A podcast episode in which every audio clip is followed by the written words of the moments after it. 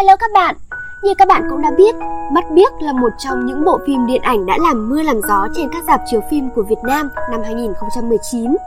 Mình thật tiếc vì lúc đó không đi xem được và đó cũng là cơ duyên để mình tò mò tìm lại cuốn truyện ngắn Mắt Biếc của nhà văn Nguyễn Nhật Ánh.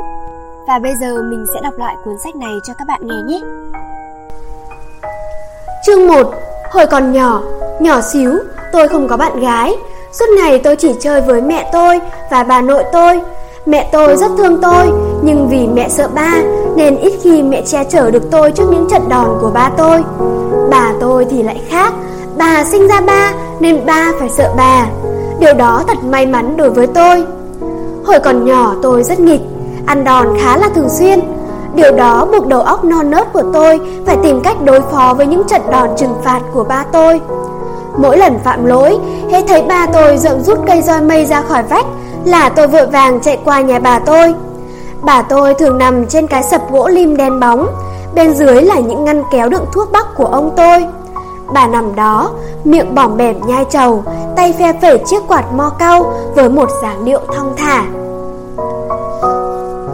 Bà ơi bà! Tôi chạy đến bên chiếc sập, hồn hển kêu. Bà tôi chỏi tay nhỏm dậy. Gì đó cháu? Ba đánh. Tôi nói, miệng méo sạch Cháu đừng lo, Lên đây nằm với bà. Bà tôi dịu dàng trấn an tôi Và đưa tay kéo tôi lên sập, Đặt tôi nằm khuất sau lưng bà Phía sát tường. Xong, bà tôi xoay người lại, Nằm mặt quay ra ngoài. Lát sau, bà tôi bước qua, Tay vùng vẩy con roi dài, Miệng hỏi Mẹ có thấy thằng Ngạn chạy qua đây không? Không thấy. Bà tôi thản nhiên đáp Và tiếp tục nhai trầu. Tôi nằm sau lưng bà, Tìm thoát lại vì lo âu. Tôi chỉ cảm thấy nhẹ nhõm Khi nghe tiếng bước chân ba tôi xa dần. Nhưng lúc đó, tôi không dám về nhà ngay. Bao giờ tôi cũng nằm lại chơi với bà. Tôi nằm sấp trên sập, Nũng nịu. Bà ơi, bà gãi lưng cho cháu đi. Bà tôi không bao giờ từ chối yêu cầu của tôi cả. Bà vừa gãi lưng cho tôi, Vừa thủ thỉ kể chuyện cho tôi nghe. Những câu chuyện đời xưa của bà, Tôi đã nghe đến thuộc lòng. Bà không có nhiều chuyện, Bao nhiêu chuyện bà đã kể sạch sành xanh. Do đó, bà cứ kể đi kể lại mãi những câu chuyện cũ. Tuy vậy, mỗi khi nghe bà kể chuyện, Tôi luôn luôn nằm nghe với những cảm giác hứng thú hệt như lần đầu tiên có lẽ là do giọng kể, dịu dàng và âu yếm của bà. Bao giờ nó cũng toát ra một tình cảm chiều mến đặc biệt, Dành cho tôi, Khiến trái tim tôi run lên trong một nỗi xúc động hân hoan khó tả. Và tôi ngủ thiếp đi lúc nào không hay, Với trái tim không ngừng thổn thức. Lớn lên một chút, Ngoài mẹ tôi và bà tôi Tôi có thêm ba người bạn gái. Đó là hai người chị con bác tôi. Chị Nhường lớn hơn tôi 4 tuổi, Đầu nhiều ghẻ chốc Nên lúc nào cũng cạo chọc Chị Quyên bằng tuổi tôi, Da đen nhẹm, Quanh năm chỉ vận mỗi cái quần cộc, Không bao giờ chịu mặc áo, Mũi thì luôn luôn thò lò. Người thứ ba là cô Thịnh, Con út của bà tôi. Cô Thịnh bằng tuổi với chị Nhường. Khi bác tôi sinh cô con gái đầu lòng, Thì bà tôi sinh con gái út. Đầu cô Thịnh cũng cạo chọc như đầu chị Nhường. Trẻ con quê tôi không có lắm trò chơi như trẻ con thành phố. Suốt ngày chỉ nghịch đất, Nên đứa nào cũng lắm ghẻ. Tôi cũng ghẻ đầy đầu, Nhưng may mắn không bị cạo chọc như chị Nhường và cô Thịnh. Mẹ tôi cho tôi hớt tóc ca rê, Nhưng mẹ bảo lão tứ hớt tóc, Húi đầu tôi tới tận ót, Phô cái gáy trắng nhởn Những mụn ghẻ trên đầu Khi lành sẽ biến thành sẹo. Thời gian không thể xóa nổi. Lớn lên, tôi có thói quen để tóc dài phủ gáy là do vậy. Dạo ấy Ông tôi định xây một dãy nhà ngang phía sau, Nên cho đổ một đống cát cao nghệu ngay trước sân. Suốt một thời gian dài, Đống cát đó là sân chơi lý tưởng của bốn cô cháu tôi. Chúng tôi suốt ngày bỏ lê trên cát, Thi nhau đào những đường hầm sâu hút, Hoặc hoài công xây dựng những tòa nhà cứ chốc chốc lại đổ sập. Xây nhà chán, Chúng tôi lại vốc cát ném nhau. Tôi với chị Quyên một phe, Chị Nhường với cô Thịnh một phe. Chúng tôi ném hăng đến nỗi cắt bay mù trời và chui đầy cả tai, mũi, miệng. Tôi sợ cát bay mù mắt, cứ đứng xa xa, một tay che mặt, một tay vốc cát ném tới. Chị Quyền gan lì hơn tôi nhiều, hai tay hai nắm cát, mắt nhắm tịt, chị xông lên phía trước ném liên hồi kỳ trận. Chị Nhường và cô Thịnh bị cát ném rát mặt, liền kêu thét lên và bỏ chạy. Sau những trò chơi ném cát thú vị đó, bao giờ tôi cũng bị ăn đòn. Ba tôi ban ngày đi làm không có nhà, nhưng tối về nghe mẹ tôi kể tội tôi. Thế nào ba tôi cũng đem tôi ra xét xử. Thoạt đầu, tôi phải đứng nghiêm, hai tay khoanh trước ngực và lý nhí trả lời những câu hỏi đầy đe dọa của ba tôi. Tiếp theo, tôi lại phải ngẩng cổ nghe ba tôi luận tội. Thú thật, lúc đó tôi chẳng hề chú ý mảy may đến những lời gian dạy của ba tôi. Đầu óc tôi mải bận bịu vào việc đoán xem lát nữa đây tôi sẽ bị đánh mấy roi và thầm mong bà tôi đang đi chơi đâu đó trong làng sẽ kịp về trước khi xảy ra những chuyện đáng tiếc cho đời cháu khốn khổ của bà. Nhưng khác xa với những ông bụt trong câu chuyện bà kể, bà tôi chẳng bao giờ nghe được những mong mỏi thầm kín của tôi. Ít khi bà về đúng lúc, bà chỉ về khi mông tôi đã hằn lên những vệt roi khiến lòng tôi thêm hơn tuổi và tôi giận dỗi chẳng thèm nói chuyện với bà. Không có bà tôi can thiệp, tôi đành phải buồn bã thực hiện nốt phần cuối cùng của phiên xét xử. Tôi lặng lẽ phủi chân, leo lên bộ ván nằm sấp xuống, mặt áp vào phiến gỗ mát lạnh, quần kéo xuống khỏi mông. Tôi nằm im như thế, người căng ra, mắt nhắm nghiền. Không hiểu sao tôi luôn luôn tin rằng khi bị đòn, nhắm mắt lại sẽ bị ít đau hơn. Bà tôi vừa đánh vừa đếm, mặc dù đã chuẩn bị tinh thần, người tôi cứ bị giật nảy lên mỗi khi bị roi quất xuống. Ba tôi không học được cách đánh nhẹ tay như mẹ tôi, bà đánh đau thấu xương. Hai roi đầu tôi nghiến chặt răng, cố không bật khóc. Nhưng đến roi thứ ba thì tôi không kiềm giữ nổi, bao giờ cũng vậy, đến roi thứ ba là tôi khóc òa. Tôi vừa nức nở vừa leo xuống đất, chân sờ soạng tìm dép. Khi ngẩng mặt lên, tôi nhìn thấy một đôi mắt lấp ló ngoài khe cửa, đó là đôi mắt cô Thịnh. Khi nãy, hẳn chị Nhường và chị Quyên cũng đứng rình phía ngoài. Nhưng đến khi thấy tôi leo lên ván, Nằm úp mặt xuống chuẩn bị thọ hình, Chắc hai chị em khiếp đảm bỏ chạy về nhà. Làng tôi có một cái chợ tên là chợ Đo Đo. Từ lâu, tên chợ đã thành tên làng. Lớn lên, tôi đi đâu xa, Xưng là người làng Đo Đo, Ai cũng biết. Người làng khác hay nói câu về. Chén Đo Đo là chó đen đen để quẹo người làng tôi. Mãi đến bây giờ, tôi vẫn không hiểu câu nói đó có ý nghĩa là gì hay chỉ là một câu nói chơi. Nhưng hồi nhỏ, mỗi khi nghe ai nói như vậy, tôi tức lắm. Tôi cứ nghĩ người ta bảo mình là chó. Chợ đo đo chỉ họp vào ban đêm, ban ngày chợ vắng ngắt, chỉ còn trơ lại cây bằng già giữa chợ và những căn lều trống trải, ọp ẹp, nơi bọn trẻ con thường tụ tập chia phe đánh nhau. Sau những lần bị đòn, tôi thường ra đứng một mình ở đầu hè, nhìn xuống chợ. Tôi đứng đó, buồn bã, cô đơn và rên rỉ như một con chó con. Tôi vừa xoa cặp mông bồng rát, vừa cảm thấy mình là đứa trẻ bất hạnh nhất trên đời, và tôi cứ để mặc những giọt nước mắt lăn tròn trên má. Những lúc đó, tôi thường ao ước mình đột ngột chết đi, để ba tôi phải hối hận vì đã đánh tôi, để mẹ tôi phải hối hận vì không dám can ba. Và cả bà tôi nữa Bà sẽ vô cùng khổ tâm Vì đã chót đi dạo trong một buổi tối quan trọng như vậy. Mọi người sẽ khóc sưng cả mắt. Nghĩ đến cảnh mẹ tôi và bà tôi khóc than vật vã Tóc sổ rối tung Áo quần xốc xách Tự nhiên tôi thấy mủi lòng Không muốn chết nữa. Nhưng rồi tôi bất giác sờ tay xuống mông Và kiên quyết giữ nguyên ý định trừng phạt mọi người Bằng cái chết đáng thương của mình Dĩ nhiên tôi không muốn chết hẳn Chết hẳn như chú Hoan, đám ma tháng trước, tôi sợ lắm. Vợ con chú khóc như gì, nhưng chú thì lại chẳng nghe thấy gì.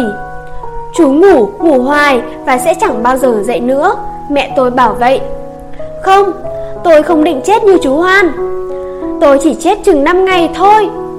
Lúc ba mẹ tôi, ông bà tôi và những người thân khóc khô hết cả nước mắt thì tôi sẽ sống dậy trước sự hân hoan chào đón của mọi người.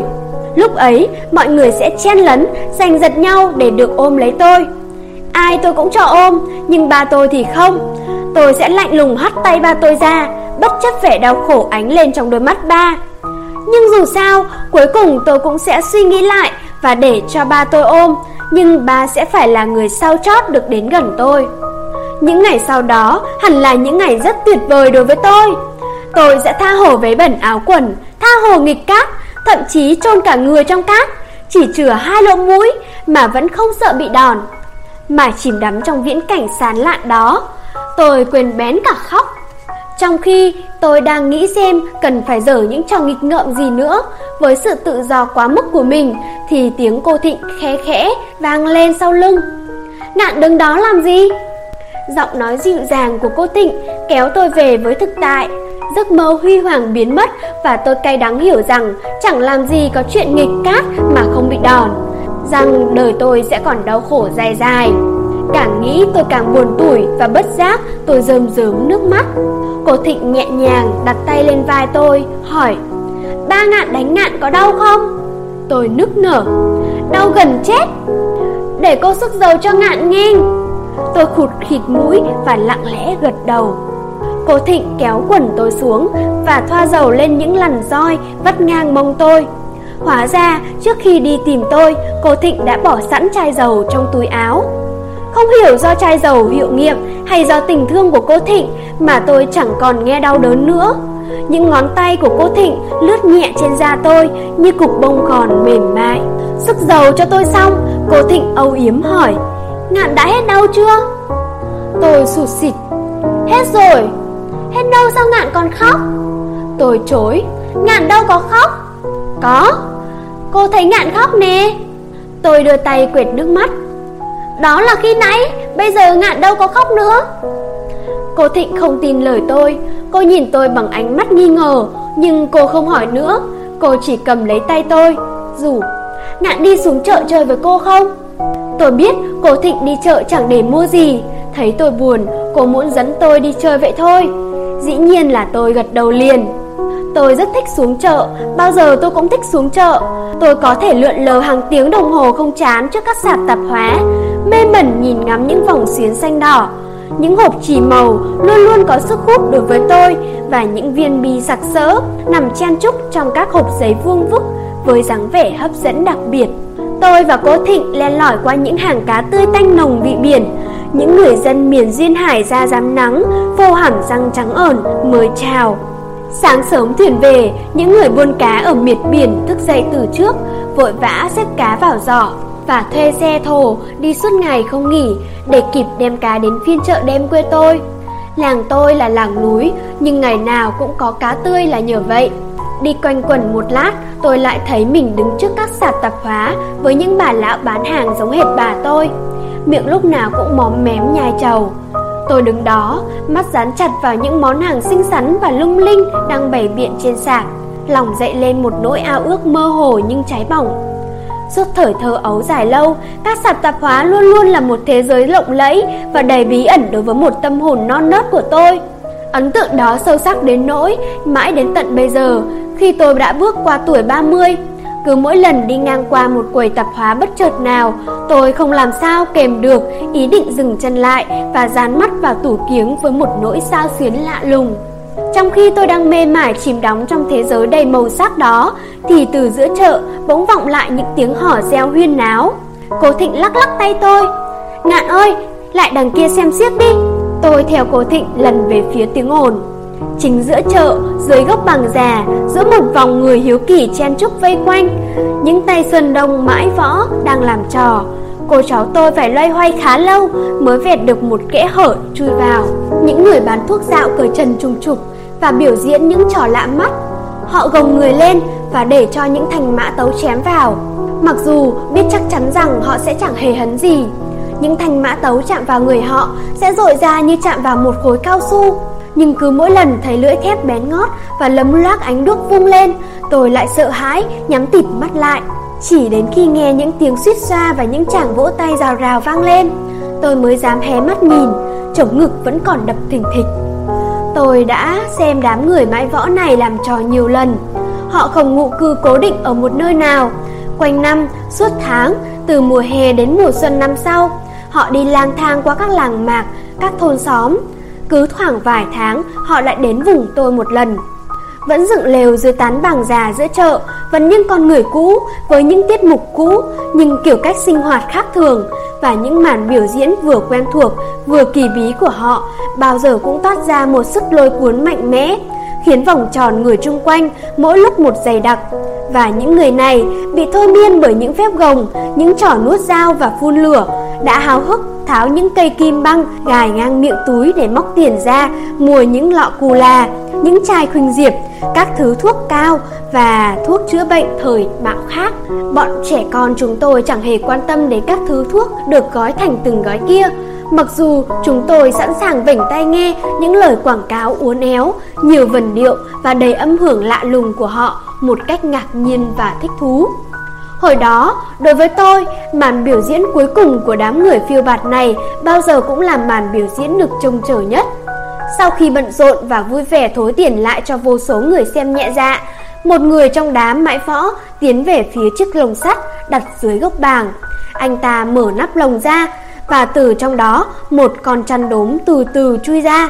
Nó bỏ quanh một vòng, vừa trườn vừa uể oải lắc mình, khiến bọn trẻ con kêu thét lên. Tôi không khóc nhưng hồi hộp bước lui một bước, tay nắm chặt tay của Thịnh. Trong lúc đó, người vừa mở nắp lồng đi lại gần con chăn. Anh ta chìa tay ra và con chăn lập tức trườn lên cánh tay anh ta. Rồi bằng những động tác uốn éo, nó quấn quanh cánh tay nhiều vòng. Sau đó, nó tiếp tục nhòi tới quấn quanh bụng và cuối cùng nó cuộn tròn quanh cổ người biểu diễn bằng những cú lượn mềm mại nhưng vững chắc. Tôi nhìn sững cảnh tượng trước mặt như bị thôi miên, Lưng nổi đầy gai ốc, Lòng pha trộn những cảm giác khó tả, Vừa khiếp đảm lại vừa hân hoan. Cô Thịnh đứng coi một lát Rồi dùng mình bảo tôi, Về thôi, Ngạn ơi. Cô sợ hả? Tôi hỏi. Cô Thịnh gật đầu Ừ trông ghê quá. Tôi nói, Ngạn cũng thấy ghê, Nhưng Ngạn không sợ, Ngạn đứng coi nữa. Cô Thịnh kéo tay tôi Thôi, về đi. Khuya rồi. Bộ ngạn không sợ bị đòn hả? Lời nhắc nhở của cô Thịnh Khiến tôi giật thót và không chần chừ lấy một phút. Tôi vội vã bước theo cô Thịnh, Lần ra khỏi đám người chen chúc, Lòng đầy tiếc rẻ. Khi ngước mắt lên, tôi nhận ra bầu trời đã đầy sao. Những vì sao chi chít Chiếm hết mọi khoảng trống và mỗi lúc một tỏa sáng. Trong lúc đó, Dường như có ai đã tắt bớt những ngọn đèn dầu lung linh trong chợ. Một số hàng quán đã dọn về nhà chỉ còn trơ lại những chiếc chõng tre đang rút dần những sợi mây buộc. Lớn lên một chút nữa, tôi đi học. Trước đó, tôi đã biết đọc chữ. Bà tôi sắm một quyển vở, thoạt đầu dạy tôi 24 chữ cái, sau đó dạy tới vần xuôi, rồi vần ngược. Mỗi ngày tôi phải học thuộc một chữ. Tối, bà tôi dò lại và dạy thêm chữ mới. Nhiều hôm mải chơi quên cả học. Đến tối tôi chỉ biết ngồi đực mặt ra trước trang vở. Hỏi năm lần bảy lượt, Thấy tôi ấp úng đáp không xuôi. Bà tôi biết ngay là tôi suốt ngày mê chơi, Liền nổi gióa, Cốc cho tôi mấy cái vào đầu. Thấy tôi ngồi khóc giấm dứt, Nước mắt nước mũi xì sụt. Mẹ tôi hẳn rất xót ruột, Nhưng không dám lên tiếng. Những lúc đó, bà tôi phạt tôi bằng cách Không cho tôi đi ngủ. Tôi phải ngồi học tới học lui những con chữ tôi đã quên, Đến tận khuya lơ khuya lắc. Ban ngày tôi đã chạy mệt nhoài, Vừa ăn cơm tối xong, Hai mắt tôi đã muốn díp lại. Vậy mà lúc này, tôi còn phải ngồi tụng lấy tụng để Những con chữ khúc khỉu kia Đến sái cả quai hàm. Mắt nhắm mắt mở, Tôi ngồi học khổ sở như một tội đồ. Ngón tay trỏ đè vào những con chữ, Đến thủng cả giấy. Còn đầu thì gật gà gật gù. Tôi gục xuống Va phải vào mặt bàn, Đánh cốt một cái. Tôi mới sực tỉnh Và lại vội vã gào giọng đọc thật to. Nghe tiếng học bài EA giữa đêm khuya của tôi, Bà tôi lẹp kẹp bước qua. Thấy tôi ngồi học một mình, Hai mắt nhắm nghiền, Đầu gục lên gục xuống, Đánh nhịp. Bà tôi giận run người. Bà tôi bước vội lại bàn, Cầm lấy quyển vở trước mặt tôi, Ném sạch xuống đất, Rồi vừa ôm lấy tôi, Bà vừa mắng ba tôi ra xả Bao giờ bà tôi mắng Bà tôi cũng im re. Bà nằm lặng lặng trên giường vờ đọc sách Không dám cãi lại nửa câu. Mặc cho bà tôi bế tôi lên Và nhẹ nhàng đặt tôi vào giường Trong khi tôi đã ngoẻo cổ Ngủ trên tay bà từ lúc nào. Nhưng dẫu sao, chính nhờ những biện pháp giáo dục khắt khe của ba tôi mà trước khi bắt đầu đi học, tôi đã đọc thông các mặt chữ, điều mà không phải đứa trẻ nào cũng làm được. Trường tiểu học làng tôi thủa ấy chỉ có 4 lớp, từ lớp 2 đến lớp 5. Vì trường không có lớp 1 nên đa số trẻ con trong làng trước khi xin vào học lớp 2 đều học qua lớp vỡ lòng của thầy Phu. Thầy Phu là một thầy giáo làng, mở lớp dạy học trò từ thời tôi còn chưa đẻ. Thầy dạy giỏi nổi tiếng, học trò của thầy khi vào trường tiểu học bao giờ cũng đứng nhất. Thầy còn nổi tiếng là người nghiêm khắc, ưa phạt học trò nên học trò rất sợ thầy, không dám nghịch. Vì vậy, các bậc cha mẹ trong làng rất thích gửi con đến trường thầy Phu. Nhà thầy Phu ở kế nhà tôi nên trước khi cho tôi đi học, bà tôi dẫn tôi qua ra mắt thầy. Thoạt nhìn thấy thầy, tôi đã sợ.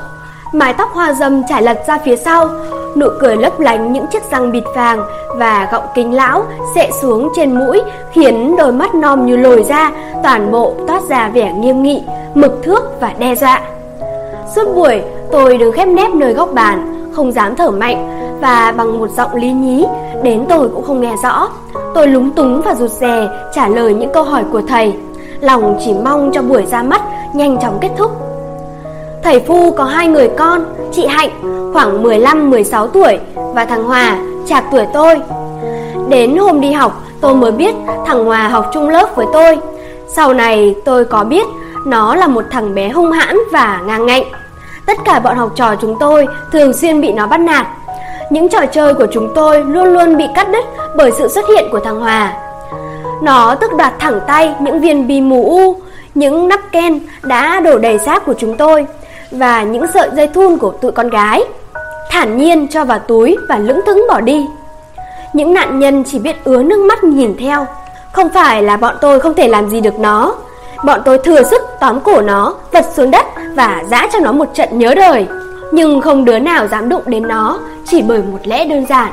Nó là con thầy Phu. Có lần thằng Toàn, một đứa mới vào học, chưa biết oai thằng Hòa, bị thằng Hòa chấn lột.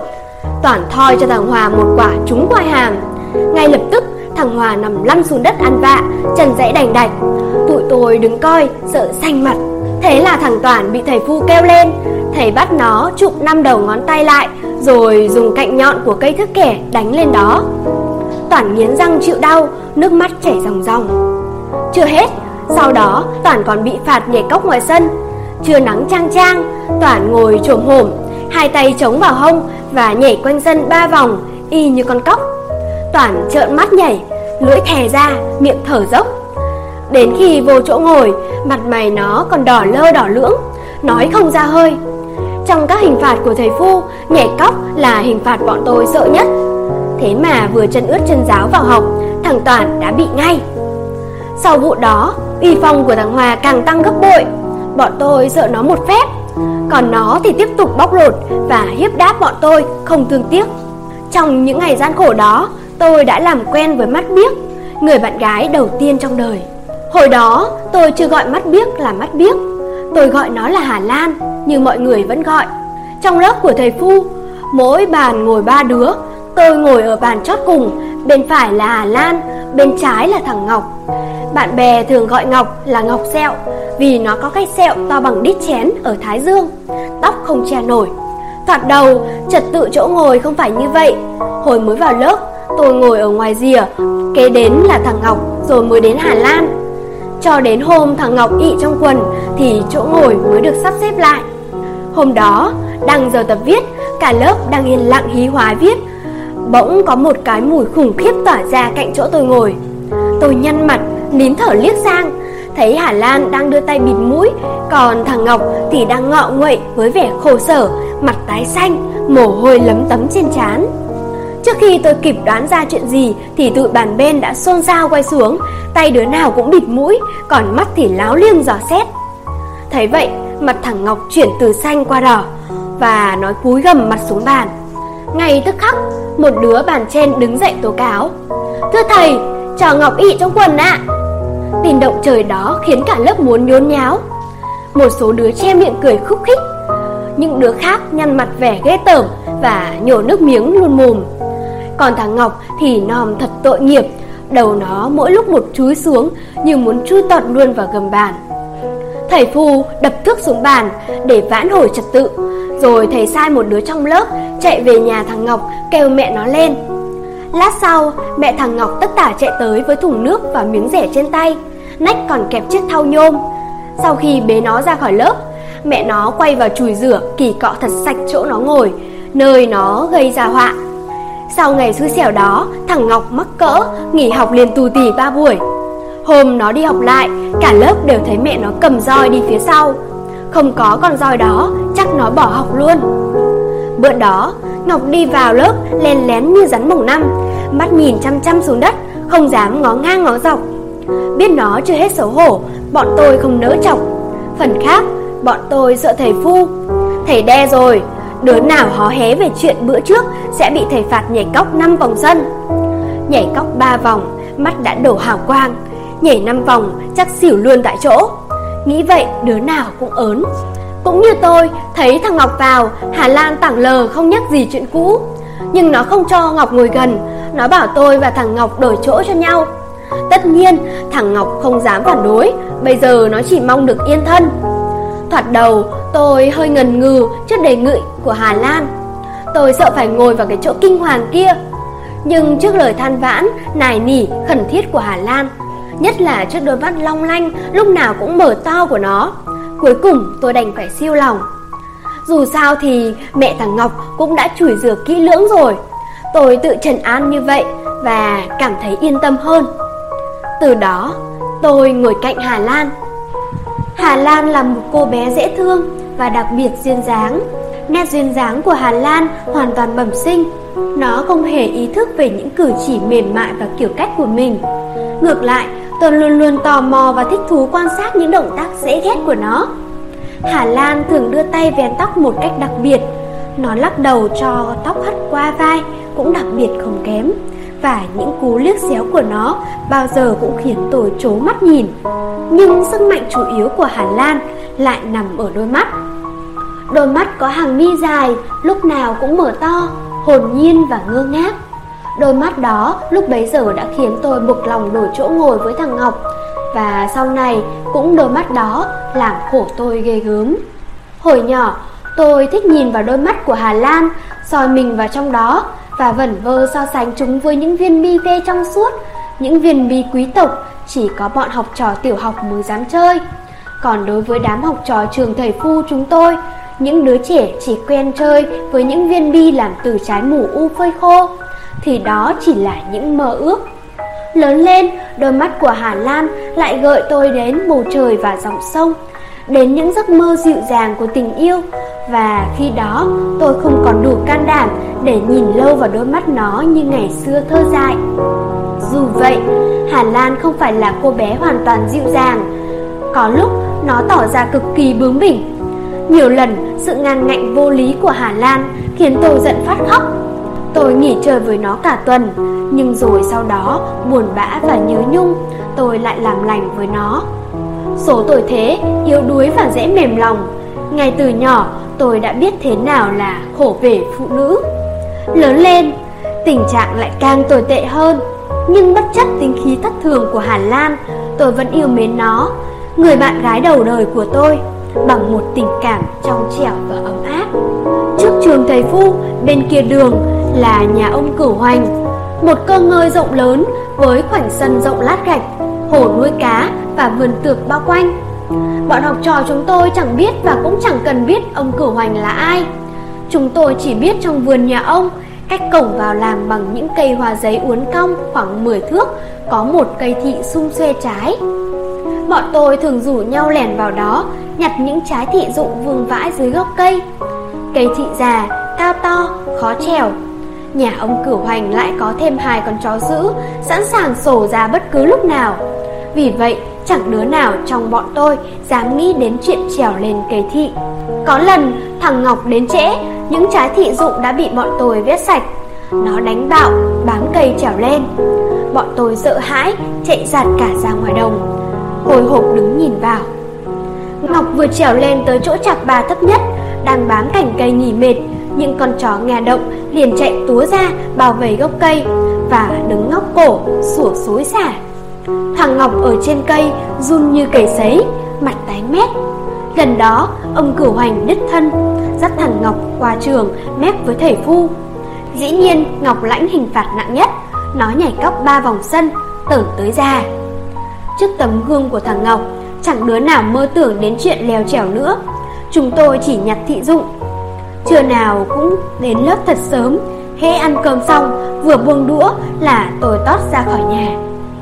Nhét giấm rúi chiếc cặp vào ngăn bàn Tôi chạy u qua vườn ông cửu hoành. Vừa lấm lét canh chừng mấy con chó Vừa vội vã nhặt những trái thị Nằm lăn lóc trên cỏ.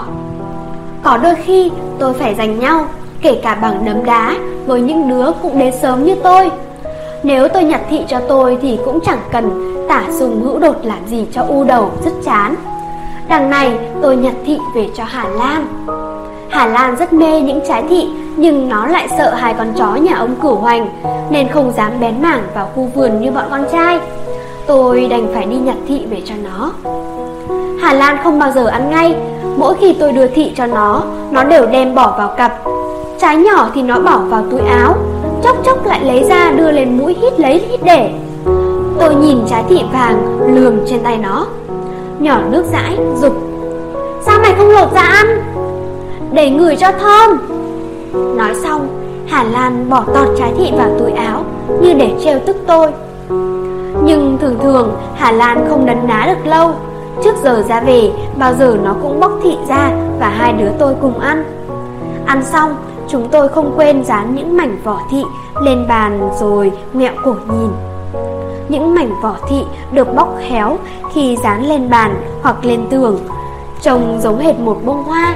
Có khi là hoa quỳ, có khi là cúc đại đóa, có khi lại là một loại hoa không tên nào đó màu vàng. Người lớn lẫn trẻ con trong làng tôi đều thích trò này. Mỗi năm đến mùa thị chín Trên những bức vách và những cánh cửa của các ngôi nhà trong làng Lại bỗng xuất hiện vô số những bông hoa vàng. Những bông hoa này Hẳn nhiên do những tay nghịch ngợm nào đó lén dán lên vào tối hôm trước, Nhưng rồi người ta cứ để mãi, Chẳng ai buồn gỡ xuống, Kể cả chủ nhà. Chỉ có thời gian và mưa gió Mới làm chúng chóc đi. Trong khi thời gian đó, Khách đến làng tôi Có cảm giác như đi giữa một rừng hoa mênh mông và vàng rực. Ngay cả lũ bướm cũng bị lầm. Chúng cứ lượn quanh trước các ngôi nhà từ sáng đến chiều. Mãi đến khi trời sụp tối Chợ đò đò đã lên đèn. Bấy giờ đói meo và thất vọng Chúng mới buồn giàu đập cánh bay đi. Đằng sau nhà tôi là một khu vườn rộng Trồng toàn chuối. Giữa vườn lẻ loi một cái giếng đá mốc reo Nước giếng đục Chỉ dùng để tưới cây và rửa chân. Nấu nướng, tắm táp và giặt rũ Phải dùng nước giếng làng. Giếng làng nằm trên con đường đất đỏ chạy ngang cuối chợ. Cách nhà tôi non một dặm đường. Mỗi ngày mẹ tôi phải đi gánh nước từ sớm tinh mơ. Sáng thức dậy, Nằm day ở trên giường, Hễ nghe tiếng va chạm len keng, Tôi biết ngay mẹ tôi đang quẩy thùng ra đi. Mẹ tôi lấy nước ở giếng cây ruối Làng tôi còn có một cái giếng khác nữa, Ở xa hơn là giếng bổng. Sau này hai cái giếng không đủ dùng cho cả làng, Người ta đào thêm một cái giếng thứ ba, Tức là giếng mới. Giếng mới tất nhiên là phải mới hơn hai cái giếng cũ. Nó là cái giếng xi măng duy nhất trong làng. Nhưng nhà tôi trước sau vẫn lấy giếng ở nước cây suối. Đó là thói quen hay sự thủy chung. Hơn 30 năm, nếm trải mọi ngọt bùi và đắng cay của cuộc đời. Tôi vẫn bị ám ảnh bởi câu hỏi vớ vẩn này Và không tìm ra câu trả lời. Vào những đêm có trăng Tôi thường theo ba tôi xuống tắm ở giếng cây suối. Tôi đứng trên nền giếng trơn rêu Sát ngoài rìa, trần chuồng và co ro. Chờ ba tôi dội từng gáo nước. Hồi ấy tôi sợ nhất là màn sát xà phòng. Xà phòng trên tóc tôi bao giờ cũng chảy vào mắt, cày xè. Mỗi lần ba tôi áp cục xà phòng lên tóc tôi Tôi đều sợ hãi, nhắm tịt mặt lại.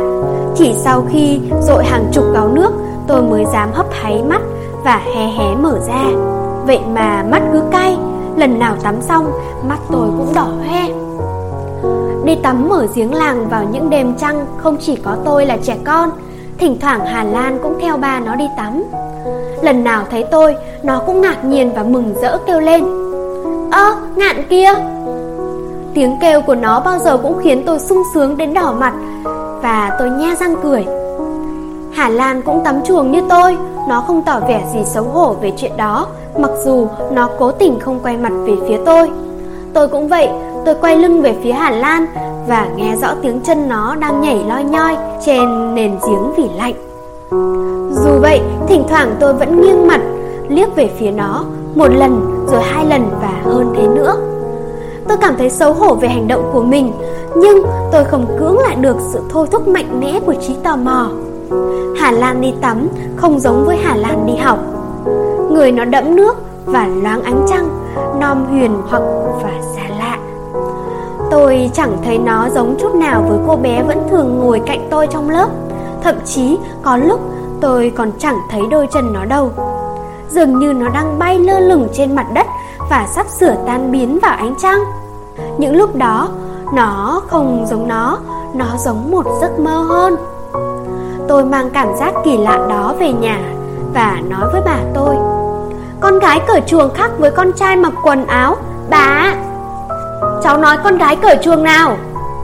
Con Hà Lan học chung với cháu ấy mà. Tôi nghiêm trang đáp. Khi nãy đi tắm Cháu gặp nó. Nó cũng tắm cởi chuồng như cháu. Cháu len lén dòm nó.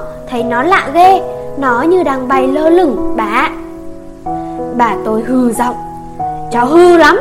Lần sau không được như vậy nữa. Ai lại đi dòm con gái đang tắm? Tôi ngửa ngác. Dòm thì sao hả bà? Cháu dòm hoài. Bà tôi cốc nhẹ lên đầu tôi.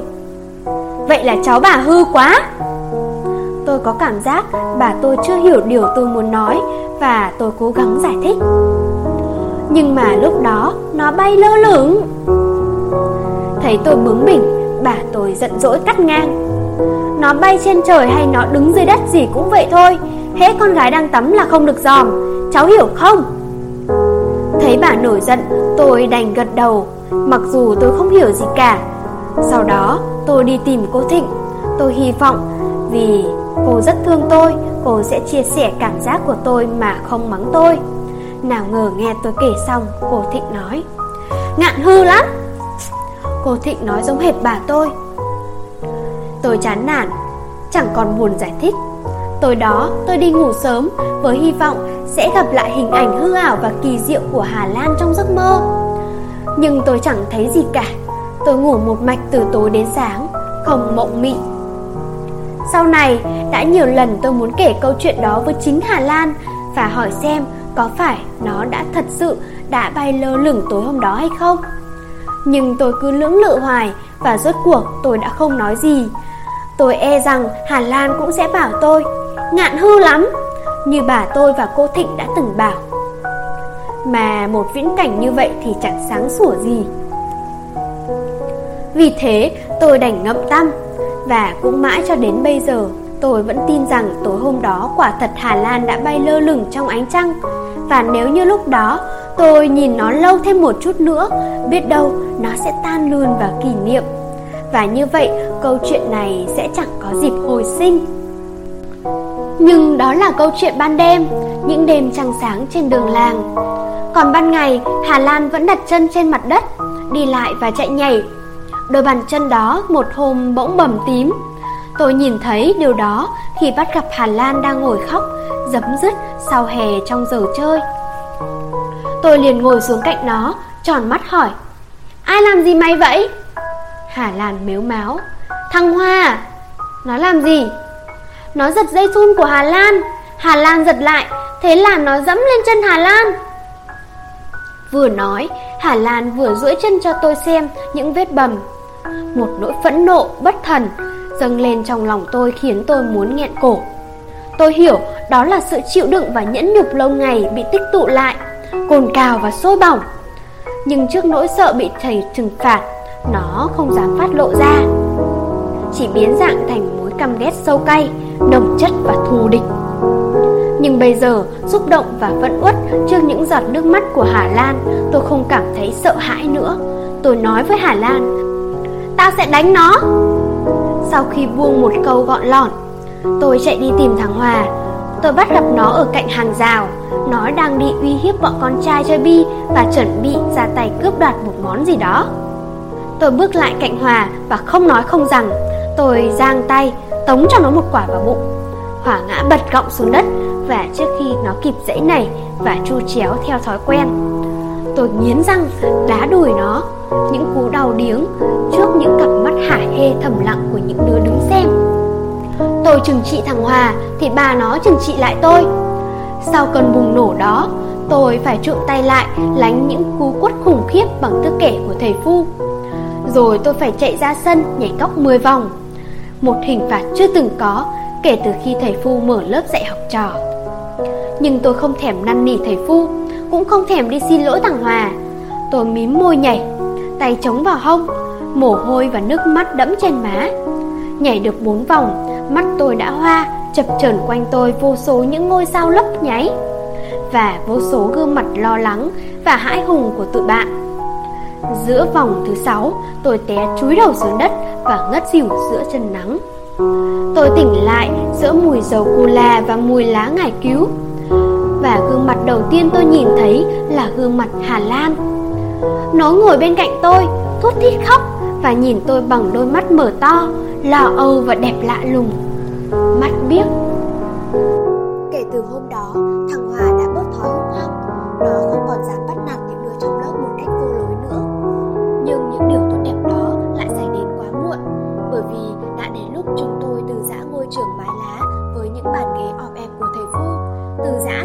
dỗ tận tụy và những hình phạt rùng rợn của thầy. Từ giá những trưa nắng trang trang lẻn vào vườn ông cửu hoành nhặt thị dụng. Vâng, từ giã lớp vỡ lòng thơ ấu đầy những kỷ niệm đắng cay và ngọt ngào. Chúng tôi vào trường tiểu học Một thiên đường của tuổi nhỏ với những dãy lớp tường vôi ngói đỏ Và một sân chơi rộng mênh mông. Suốt những năm học tiểu học Hà Lan vẫn ngồi cạnh tôi. Chỉ có thằng Ngọc là chuyển sang ngồi dãy bên kia. Dường như nó muốn chối bỏ và xóa nhòa trong ký ức Cái vị trí gợi lại sự kiện đáng buồn hôm nào. Dạy chúng tôi năm lớp 2 là thầy Cải. Thầy Cải người cao to, mắt trụt, tóc dễ che Khác xa hình ảnh nghiêm trang và đạo mạo của thầy Phu Thầy Cải dạy học bữa đực bữa cái. Thầy mê câu quăng. Hôm nào bận đi câu bên suối lá Thầy cho chúng tôi nghỉ. Thầy cho nghỉ học hoài nên hồi đó chúng tôi rất mến thầy. Những lúc đó, tôi và Hà Lan không về nhà ngay. Chúng tôi ra ngồi ngoài cột cờ, Xem các anh chị lớp lớn thì thả diều. Những cánh diều đủ kiểu, màu sắc sặc sỡ, với những chiếc đuôi dài thập thượt đang đua nhau uốn éo, trao liệu trên nền trời xanh, khiến tôi và Hà Lan ngồi ngắm mê mẩn hàng giờ. Trong số những người thi thả diều có cả cô Thịnh và chị Nhường. Cô Thịnh và chị Nhường học năm lớp 5 trên tôi ba lớp, học cùng trường nhưng cô Thịnh và chị Nhường chỉ chơi với những bạn cùng lứa, chẳng bao giờ thèm chơi với tôi, thật khác xa với những lúc ở nhà. Tôi tiếc là bác tôi chưa cho chị Quyền đi học, Mặc dù chị bằng tuổi tôi. Nếu chị Quyền đi học, Hẳn chị sẽ chơi với tôi, Với Hà Lan. Mồi câu của thầy Cải là những con nhái. Chúng tôi thường bắt gặp thầy lúi húi sục sạo ngoài ruộng Bên các vệ cỏ hoặc dọc theo ven suối. Thầy bắt nhái bỏ vào cái giỏ che nhỏ của bên hông. Thầy chỉ có một cái giỏ đó thôi, Thầy không có giỏ cá. Cá câu được, Thầy lấy cọng cỏ sâu qua mang Mắc vào cần trúc trên vai, về nhà. Thầy thích đi diễu qua trước mặt mọi người Với những con cá lủng lẳng trên vai, Để nghe những tiếng trầm trồ thán phục. Hôm nay thầy cải đi câu được con cá to quá cỡ bà con ơi! Những lúc như vậy, Thầy tỏ ra sung sướng và dễ chịu đặc biệt. Đã thành lệ Hễ hôm nào thầy câu được cá to, Ngày hôm sau, chúng tôi tha hồ chạy nhảy và nghịch phá Mà chẳng sợ bị phạt. Nhưng không phải hôm nào thầy cải cũng bắt được nhiều nhái như ý muốn. Những lúc đó, thầy bảo học trò đi bắt cho thầy, Cứ mỗi một con là 5 điểm tốt. Đối với bọn học trò chúng tôi hồi đó, Điểm tốt rất quan trọng. Tháng nào được nhiều điểm tốt, Vị trí xếp hạng sẽ được nâng lên. Dù điểm học tập có kém đi chăng nữa Vì vậy những đứa học kém cứ suốt ngày lang thang ngoài ruộng Tìm bắt nhái cho thầy Để mong cải thiện tình hình Những đứa học giỏi cũng thích bắt nhái Vì được tự do đi chơi lông bông mà không sợ bị cha mẹ dày. Vì vậy, những ngày thầy cải không đếm đủ số buổi câu, đành sai học trò đi bắt nhái về nộp. Đối với chúng tôi là những ngày hội thực sự. Từng đám học trò chạy túa ra đồng, vừa chạy vừa hò hét inh tai. Và sau một hồi bì bõm sục sạo dưới ruộng nước, quần áo và mặt mày chúng tôi nhem nước còn hơn cả những người thợ cấy trong làng. Bao giờ đi bắt nhái, tôi và Hà Lan cũng đi chung, Tất nhiên, bắt nhái là phần tôi, còn Hà Lan chỉ có mỗi một việc là xách cái giỏ đi kè kè bên cạnh. Hễ tôi tóm được con nhái nào, nó có nhiệm vụ mở nắp giỏ cho tôi bỏ vào, rồi đậy lại. Cuối buổi, chúng tôi chia đôi số nhái bắt được. Hôm nào có con lẻ, còn đó thuộc về phần Hà Lan. Sự ưu tiên đó mãi mãi sau này vẫn không thay đổi, chẳng hiểu vì sao. Chúng tôi lên lớp 3, xa thể cải, xa những ngày lội đồng bắt nhái. Chúng tôi học cô Thung, cô Thung cử chỉ dịu dàng, giọng nói nhỏ nhẹ, âu yếm. Chúng tôi rất yêu cô. Cô chỉ có mỗi cái tật hay khát nước. Hôm nào đang dậy, cô cũng than khát nước. Mỗi lần cô Thung than như vậy, cả một rừng tay giơ lên. Em, em cô, em nè cô, nhà em gần, để em đi cho cô. Cả lớp như một bầy ong, giò heo rành giật, đứa nào cũng muốn được cô sai đi rót nước. Được giúp đỡ và làm vui lòng thầy cô, dù là đi bắt nhái cho thầy cải hay đi rót nước cho cô Thung, đối với bọn học trò chúng tôi là một hạnh phúc và là một vinh dự tột bậc. Vì vậy, trong lúc giơ tay, đứa nào cũng nhìn cô bằng ánh mắt hồi hộp, miệng cố la thật to để hy vọng làm cô chú ý. Thường thường cô Thung chỉ tôi, đơn giản vì cô hay qua nhà chơi với mẹ tôi. Còn tôi bao giờ được cô sai đi, tôi cũng xin cho Hà Lan đi theo với lý do là đường xa. Chúng tôi phải thay phiên nhau bưng nước, đỡ mỏi tay. Mặt vênh lên, tôi và Hà Lan hớn hở bước ra khỏi lớp trước những ánh mắt ghen tị của tụi bạn. Và ngay khi vừa đặt chân ra khỏi cổng trường, hai đứa tôi đã lập tức chạy u về nhà, miệng thở hồng hộc, áo đẫm mồ hôi, thỉnh thoảng té những cú đau điếng do vấp phải những mô đất hay những bụi cỏ mọc sát bên đường. Bao giờ đi lấy nước cho cô Thung, chúng tôi cũng chạy vắt giò lên cổ, không làm sao mà kềm lại được. Bởi vì với một niềm vui rộng lớn trong lòng, làm sao tôi và Hà Lan hoặc một đứa trẻ nào khác có thể đi những bước khoan thai, chậm rãi, làm ra vẻ không có chuyện gì xảy ra. Chỉ khi đi từ nhà, trở lại trường, với ly nước đầy tràn, lúc nào cũng sóng sánh trực đổ trên tay, tôi mới đến bước một cách thận trọng, gần như là gión rén. Hà Lan đi bên cạnh, mắt nhìn chằm chằm vào ly nước trong tranh trên tay tôi, cứ chốc chốc lại hỏi: "Ngạn mỏi tay chưa?" Mặc cho nó hỏi, tôi mím chặt môi không đáp. Tôi biết, hễ tôi mở miệng, tay tôi sẽ run lên và nước tạt ra ngoài. Vì vậy, tôi cứ cắm cúi bước. Đến khi Hà Lan hỏi đến lần thứ ba, biết nó đã nóng lòng thay thế tôi lắm rồi, tôi mới đứng lại, trao ly nước lúc này chỉ còn độ 2 phần 3 cho nó. Hà Lan mừng lắm, nó đón ly nước trên tay tôi như đón một niềm hạnh phúc lớn lao, mắt sáng ngời. Niềm hạnh phúc đó, dọc đường Hà Lan còn làm đổ thêm một ít xuống đất, tiếp theo sự phung phí của tôi trước khi đặt nó lên bàn của cô Thung. Nhưng cô Thung chẳng phàn nàn gì về điều đó, cô cảm động bưng ly nước chỉ còn phân nửa đưa lên miệng uống một mạch. Khi cô đặt cái ly rỗng xuống bàn, cũng là lúc tiếng trống tan trường vang lên. Bao giờ tôi và Hà Lan quay trở lại trường, cũng đúng vào giờ tan học. Điều đó luôn luôn khiến tôi đặc biệt thích thú. Tôi và Hà Lan càng ngày càng chơi thân với nhau. Những năm lớp 4, lớp 5, hai đứa tôi không chỉ cặp kè với nhau trong lớp, mà khi về nhà, tôi và Hà Lan cũng không rời nhau nửa bước.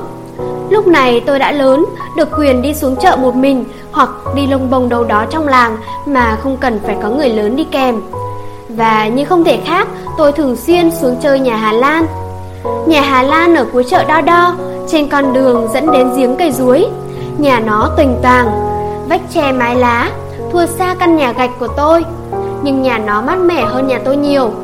Phía sau nhà, lũy tre xanh suốt ngày kéo kẹt và trên ngọn tre cao lủng lẳng những tổ chim chào mào, gió thổi rì rào qua kẽ lá và không ngừng phát ra những âm điệu du dương và êm ái tuyệt vời.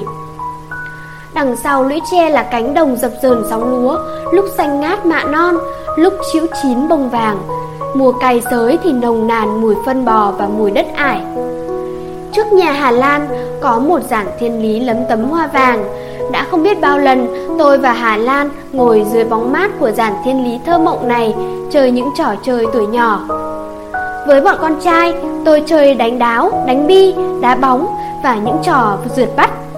Còn với Hà Lan, tôi phải chơi đánh truyền, ô quan, nhảy lò cò và những trò con gái khác. Nếu không thế thì Hà Lan sẽ nghỉ chơi tôi ra. Nó đã dọa tôi một lần rồi, khi tôi tỏ vẻ thờ ơ và nhầm lẫn lung tung thì giải sỏi trong trò chơi ô ăn quan buồn chết đi được. Ba Hà Lan có đôi mắt tuyệt đẹp, đó là đôi mắt mà Hà Lan thừa hưởng. Ông chẳng quan tâm gì đến sự có mặt của tôi trong nhà. Đôi mắt của ông thường xuyên hướng lên bầu trời, dõi theo những tia nắng và những đám mây. Ông nghĩ ngợi về thời tiết và mùa màng, ông chẳng nghĩ đến tôi. Mẹ Hà Lan thì lại khác, bà rất mến tôi và bày tỏ sự quý mến đó bằng cách kẹp rổ vào nách và bóc ghế đứng lên hái hoa thiên lý xuống nấu canh mời tôi ăn. Dĩ nhiên là tôi không từ chối. Trong bữa ăn, tôi vừa hút canh xì sụp, vừa lơ đãng nghe mẹ Hà Lan kể chuyện ông nội tôi đã cứu sống bà trong một cơn bệnh thập tử nhất sinh như thế nào. Ông nội tôi hốt thuốc bắc, đã qua đời lúc tôi mới 3 tuổi, nhưng mẹ Hà Lan kể về ông tôi với giọng điệu như nói về một người còn sống. Tôi ngồi nghe, thở ơ sung sướng, giọng nói cảm động của mẹ Hà Lan xen lẫn với những tiếng lích chích của bầy chim sâu đang cãi nhau sau hè. Và tôi mừng tượng nghĩ đến ông tôi, một hình ảnh đã xa xăm lắm. Nhưng không phải chỉ có tôi mới đến chơi nhà Hà Lan, nó cũng hay lên chơi với tôi và chị Quyên. Thời gian này, chị Nhường và cô Thịnh không có nhà. Trường làng tôi chỉ mở tới lớp 5, lên lớp 6 chị Nhường và cô Thịnh phải ra trường huyện. Bác tôi cho chị Quyên đi học trễ, chị học sau tôi và Hà Lan hai lớp. Nhưng điều đó không ngăn cản ba đứa tôi chơi với nhau, rất tâm đầu ý hợp. Thỉnh thoảng vào những ngày cuối tuần, chị Nhường và cô Thịnh xách gói về thăm làng. Nhưng điều đó chẳng khiến chúng tôi xúc động chút nào. Chị Nhường và cô Thịnh đã lên lớp 8, tự coi mình là người lớn. Đã từ lâu chẳng thèm chơi với bọn nhã nhép chúng tôi. Trong hai người bạn gái còn lại lúc bấy giờ, tôi thích Hà Lan hơn chị Quyên nhiều. Chị Quyên là đứa con gái gan góc của làng tôi. Như đất đai dưới chân núi Phượng, chị thừa sức mạnh và nghị lực. Ở trường cũng như ở nhà, chị thường xuyên đánh nhau với bọn con trai và chị luôn luôn thắng, mặc dù đôi khi sự thắng lợi được đánh dấu bằng những vết bầm trên người chị. Thỉnh thoảng vẫn có những xung đột không tránh khỏi giữa tôi với chị Quyên và dĩ nhiên phần thua luôn luôn thuộc về tôi. Kết thúc một trận chiến, hình ảnh cuối cùng bao giờ cũng là tôi nằm bẹp dưới đất, chị Quyên đè lên người, tay nghẹt ngang cổ tôi, miệng đắc chí hỏi: "Ngạn chịu thua chưa?" Những lúc đó tôi không có cách nào khác là gật đầu. Vì vậy, bên cạnh chị Quyên, tôi không có dịp chứng tỏ được phần đàn ông của mình. Chị con trai hơn tôi nhiều, chị luôn luôn là chị, tôi luôn luôn là em. Với những nắm đấm rắn giỏi của chị, điều đó khó thay đổi được. Quan hệ giữa tôi với Hà Lan thì hoàn toàn khác. Mặc dù đôi lúc hơi bướng bỉnh, Hà Lan bao giờ cũng là một người bạn gái dịu dàng, thậm chí có lúc yếu đuối. Nó cần sự che chở của tôi và tôi rất kiêu hãnh về điều đó. Rất nhiều năm về sau này, tôi hiểu rằng hồi đó Hà Lan đã đánh thức và làm thỏa mãn trong tôi cái khả năng bảo vệ phái yếu của một người đàn ông 10 tuổi. Điều tôi không tìm thấy cả trong sự cách biệt tuổi tác của chị Nhường và cô Thịnh, lẫn trong sức mạnh tự nhiên của chị Quyên. Mẹ tôi lại sinh em gái quá trễ, chẳng được tích sự gì. Chỉ tổ làm tôi bực mình vì phải suốt ngày dỗ cho nó thôi khóc nhè, một công việc chán ngấy. Nhà Hà Lan ở gần chợ, vì vậy mỗi lần xuống nhà nó chơi, hai đứa tôi thường rủ nhau đi lang thang trong chợ. Chúng tôi dạo bước thơ thẩn qua các gian hàng, sung sướng ngắm nghía tất cả mọi thứ, sung sướng chỉ trỏ vào các hộp chì màu, những viền bi và những vòng xuyến, sung sướng khoe với nhau những mơ ước của mình, những mơ ước nhỏ nhoi, chân chất và buồn cười. Trước khi ra về, bao giờ tôi và Hà Lan cũng đứng chôn chân hàng buổi trước mẹt hàng nơi góc chợ. Trên đó bày la liệt những con vật nặng bằng bột, nhuộm đủ màu sắc sặc sỡ. Cũng như các sạp tạp hóa lung linh và bí ẩn, những con vật lộng lẫy này đã khiến tôi mê mẩn suốt quãng thời thơ ấu. Mãi đến bây giờ, tôi vẫn còn yêu thích chúng, và mỗi khi tình cờ bắt gặp món đồ chơi tuyệt vời này bày bán ở đâu đó, ở một góc đường, tôi thường mua hàng chục con đem về, bày trên bàn và ngắm nghía chúng bằng tất cả lòng say mê và hồi hộp. Nỗi nhớ tiếc và buồn rầu, biết rằng mình đã ở quá xa sân ga tuổi nhỏ. Hồi đó, chúng tôi không có tiền mua, tôi và Hà Lan chỉ đứng quanh quẩn trước mẹt hàng để ngắm cho thỏa thích và nhìn những đứa có tiền mua bằng ánh mắt ao ước và ghen tị. Mỗi khi có một thằng nhóc hoặc một con nhóc nào tiến lại hiên ngang đặt tờ giấy bạc xuống mẹt để lấy đi một con mèo tam thể hay một con gà trống có chiếc màu đỏ với bộ cánh lẻ loẹt. Tôi cảm thấy đau khổ như bị ai cướp mất một cái gì. Thỉnh thoảng, chúng tôi cũng mua được ước mơ của mình. Đó là những khi hiếm hoi được mẹ cho tiền, tôi chạy vù xuống nhà Hà Lan, tay nắm chặt tờ giấy bạc, lòng cứ nâm nớp sợ đánh rơi dọc đường. Tôi hớn hở kéo Hà Lan ra chợ và sau khi chọn lựa và tranh cãi hàng buổi, chúng tôi bê về nhà những con vật đẹp đẽ và lòng đầy hân hoan. Chúng tôi đặt chúng dưới giàn hoa thiên lý.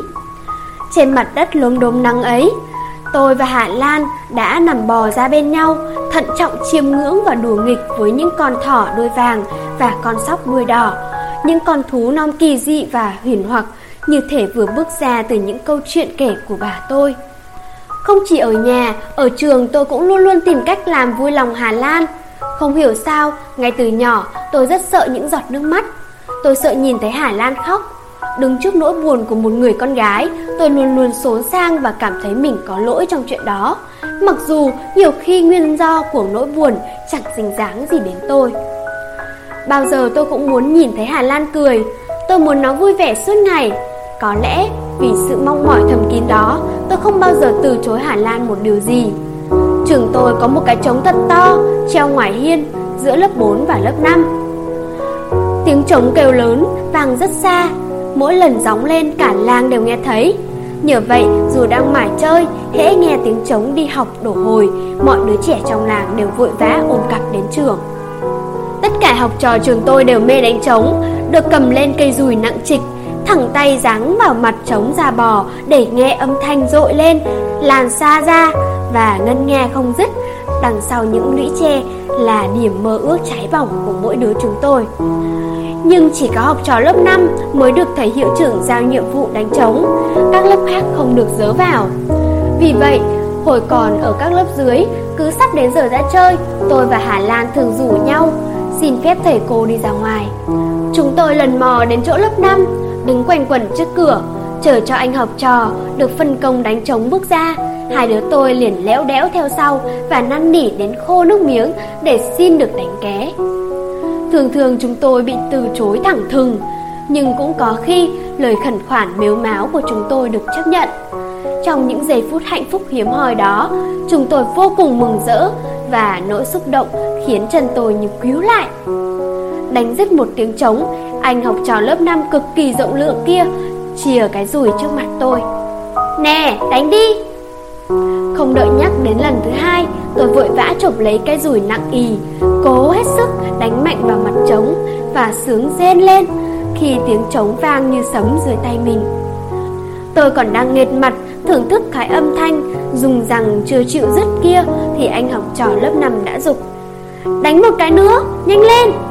Lúc đó tôi mới sực tỉnh và vội vàng đưa dùi cho Hà Lan. Mày đánh đi, đánh mạnh vào! Hà Lan hí hửng cầm lấy cây dùi và mím môi đánh.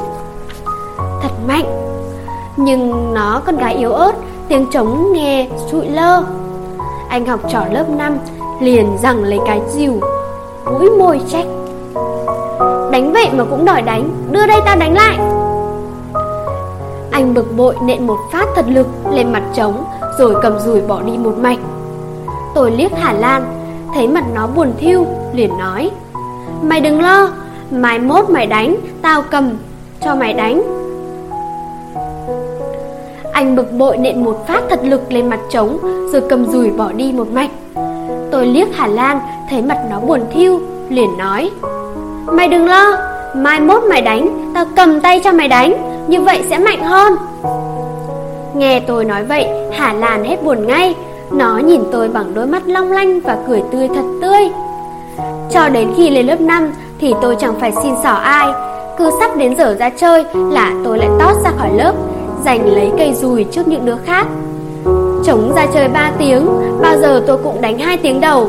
Hà Lan đánh tiếng chót. Khi Hà Lan đánh, Tôi phải cầm tay nó để tiếp sức. Chúng tôi được đánh cả hồi chống tan trường. Chống tan trường đánh sướng tay hơn chống ra chơi. Vì được đánh một hồi dài. Chống tan trường, được khác đánh thì không sao. Tiếng trống vang lên suôn sẻ và đều đặn. Nhưng đến khi tôi đánh Lần nào tiếng trống cũng bị ngắt quãng. Đó là khi Tôi trao dùi cho Hà Lan đánh nốt phần còn lại. Hà Lan thích đánh trống. Tôi trở thành tên cướp nhanh nhẹn và hung hãn nhất lớp. Ít khi nào chiếc dùi trống lọt vào tay đứa khác. Điều đó chỉ xảy ra khi tôi bị ba bốn đứa hùa vào bao vây Và sau khi liều mình chống trả kịch liệt Tôi thất thế, bị chúng hè nhau vật xuống đất và tước lấy chiếc dìu trên tay. Những lúc đó tôi đau vì chảy máu mũi thì ít Mà đau vì không đem lại được niềm vui đánh trống cho Hà Lan thì nhiều. Và tôi khẽ liếc Hà Lan bằng ánh mắt áy náy, xen lẫn ít buồn rầu Hà Lan không quan tâm đến nỗi dai dứt của tôi nó bắt tôi ngồi ngửa mặt lên trời, Không được cựa quậy Và giữ tư thế đó lâu thật lâu. Còn nó thì chạy đi hái một thứ lá gì đó, Vỏ nát trong tay Rồi nhét vào mũi tôi. Nó bảo, Lá này hay lắm, Ngạn ngồi yên một lát, Mũi ngạn sẽ hết chảy máu liền. Lá gì vậy? Tôi hỏi. Hà Lan không biết. Tôi há hốc miệng. Không biết sao mày nhét vào mũi tao? Lỡ lá dại thì sao? Hà Lan mỉm cười, trấn an tôi. Không phải lá dại đâu Mỗi lần Hà Lan bị chảy máu cam Mẹ Hà Lan thường hái lá này Nhét vô mũi Hà Lan Nhét một hồi, máu ngưng chảy liền. Nghe Hà Lan nói vậy Tôi yên tâm ngồi ngửa cổ lên trời Và trong khi chờ cho mũi hết chảy máu Tôi lặng lẽ ngắm những cánh diều sặc sỡ đang bay lượn trên cao Và ngạc nhiên thấy chúng đôi khi thực hiện những cú lộn nhả ngoạn mục Tưởng sắp rơi xuống đất để rồi bất thần vươn mình lên một cách kiêu hãnh, có vẻ như muốn thi tải với những cụm mây hồng đang lững lờ trôi về phía phương Nam và càng lúc càng bị hoàng hôn nhuộm tím. Nhưng những cảnh tượng đẹp đẽ đó không làm tôi nguôi ngoai nỗi ấm ức trong lòng. Tôi nói với Hà Lan. Ngày mai tao sẽ giành được cái rủi trống cho mày coi. Thôi, ngạn đừng đánh nhau nữa. Hà Lan can tôi. Tao sẽ giành. Tôi nói, giọng cường quyết. Hà Lan nhìn tôi bằng ánh mắt lo âu. Ngạn sẽ đánh nhau đến chảy máu mũi mất Tôi vẫn bướng bỉnh. Đánh thì đánh chứ sợ gì? Chảy máu mũi thì mày lại hai lá nhét vô mũi tao. Và ngày hôm sau tôi lại đánh nhau thật. Tôi lại chảy máu mũi Và Hà Lan lại chữa trị cho tôi. Nhưng lần này tôi chẳng thấy đau. Tôi đã giành được rủi trống cho Hà Lan. Hồi còn học vỡ lòng, Vì binh vực Hà Lan, Tôi đã hạ gục thằng Hòa Và sau đó tôi đã bị thầy phu phạt đến ngất xỉu giữa sân trường. Tôi đã tham gia những trận đánh long trời trong vườn ông cửu hoành Để giành lấy cho Hà Lan những trái thị hiếm hoi. Bây giờ, để thỏa mãn ý thích của Hà Lan, Tôi lại nện nhau như tử vì cái rủi trống. Nhưng không phải chỉ có vậy, Suốt những tháng năm thơ ấu Đi bên cạnh Hà Lan, Tôi đã biết bao nhiêu lần vào sinh giá tử, Người đầy thương tích có ai đó đã đem khoe với Hà Lan những trái trứng chim. Những trứng chim sẻ xinh như những viên cuội tròn, Thỉnh thoảng chúng tôi vẫn nhặt được ở ven bờ suối lá. Hà Lan liền nói với tôi, Nó muốn có những trái trứng chim giống hệt như vậy. Tôi liền nói với nó, chuyện đó dễ ợt. Thế là trưa chủ nhật nắng trang trang Đợi cho bà mẹ tôi ngủ say, Tôi gión rén leo xuống khỏi giường, Nhón gót đi ra cửa và chạy vù xuống nhà Hà Lan nó dẫn tôi ra sau hè và tôi nhìn thấy cái thang đang dựng cạnh đống rơm cao ngất kế chuồng bò. Mỗi đứa một đầu, chúng tôi khệ nệ vác cái thang đến trường. Đi đường lớn sợ bị người quen bắt gặp, mét lại với ba tôi. Tôi dẫn Hà Lan men theo những bờ ruộng lồi lõm. Chúng tôi đi té lên té xuống, bùn văng đầy mặt, nhưng lòng thì đầy háo hức. Đi một hồi đến trường, Hà Lan ngồi tựa lưng vô tường nghỉ mệt, còn tôi thì đi tìm tổ chim. Ngày nghỉ, các lớp học vắng hoe. Tôi đi dạo dọc theo những bờ tường, Mắt nhìn chăm chăm lên đầu hồi. Chim sẻ thường làm tổ trên đầu hồi. Chỗ nào có tổ chim sẻ, Chỗ đó bao giờ cũng có rơm rác lòi ra ngoài. Chúng không biết che giấu chỗ ở của mình như những loài chim khác. Tìm được ổ chim, Tôi và Hà Lan vội vã khiêng thang dựng vào tường.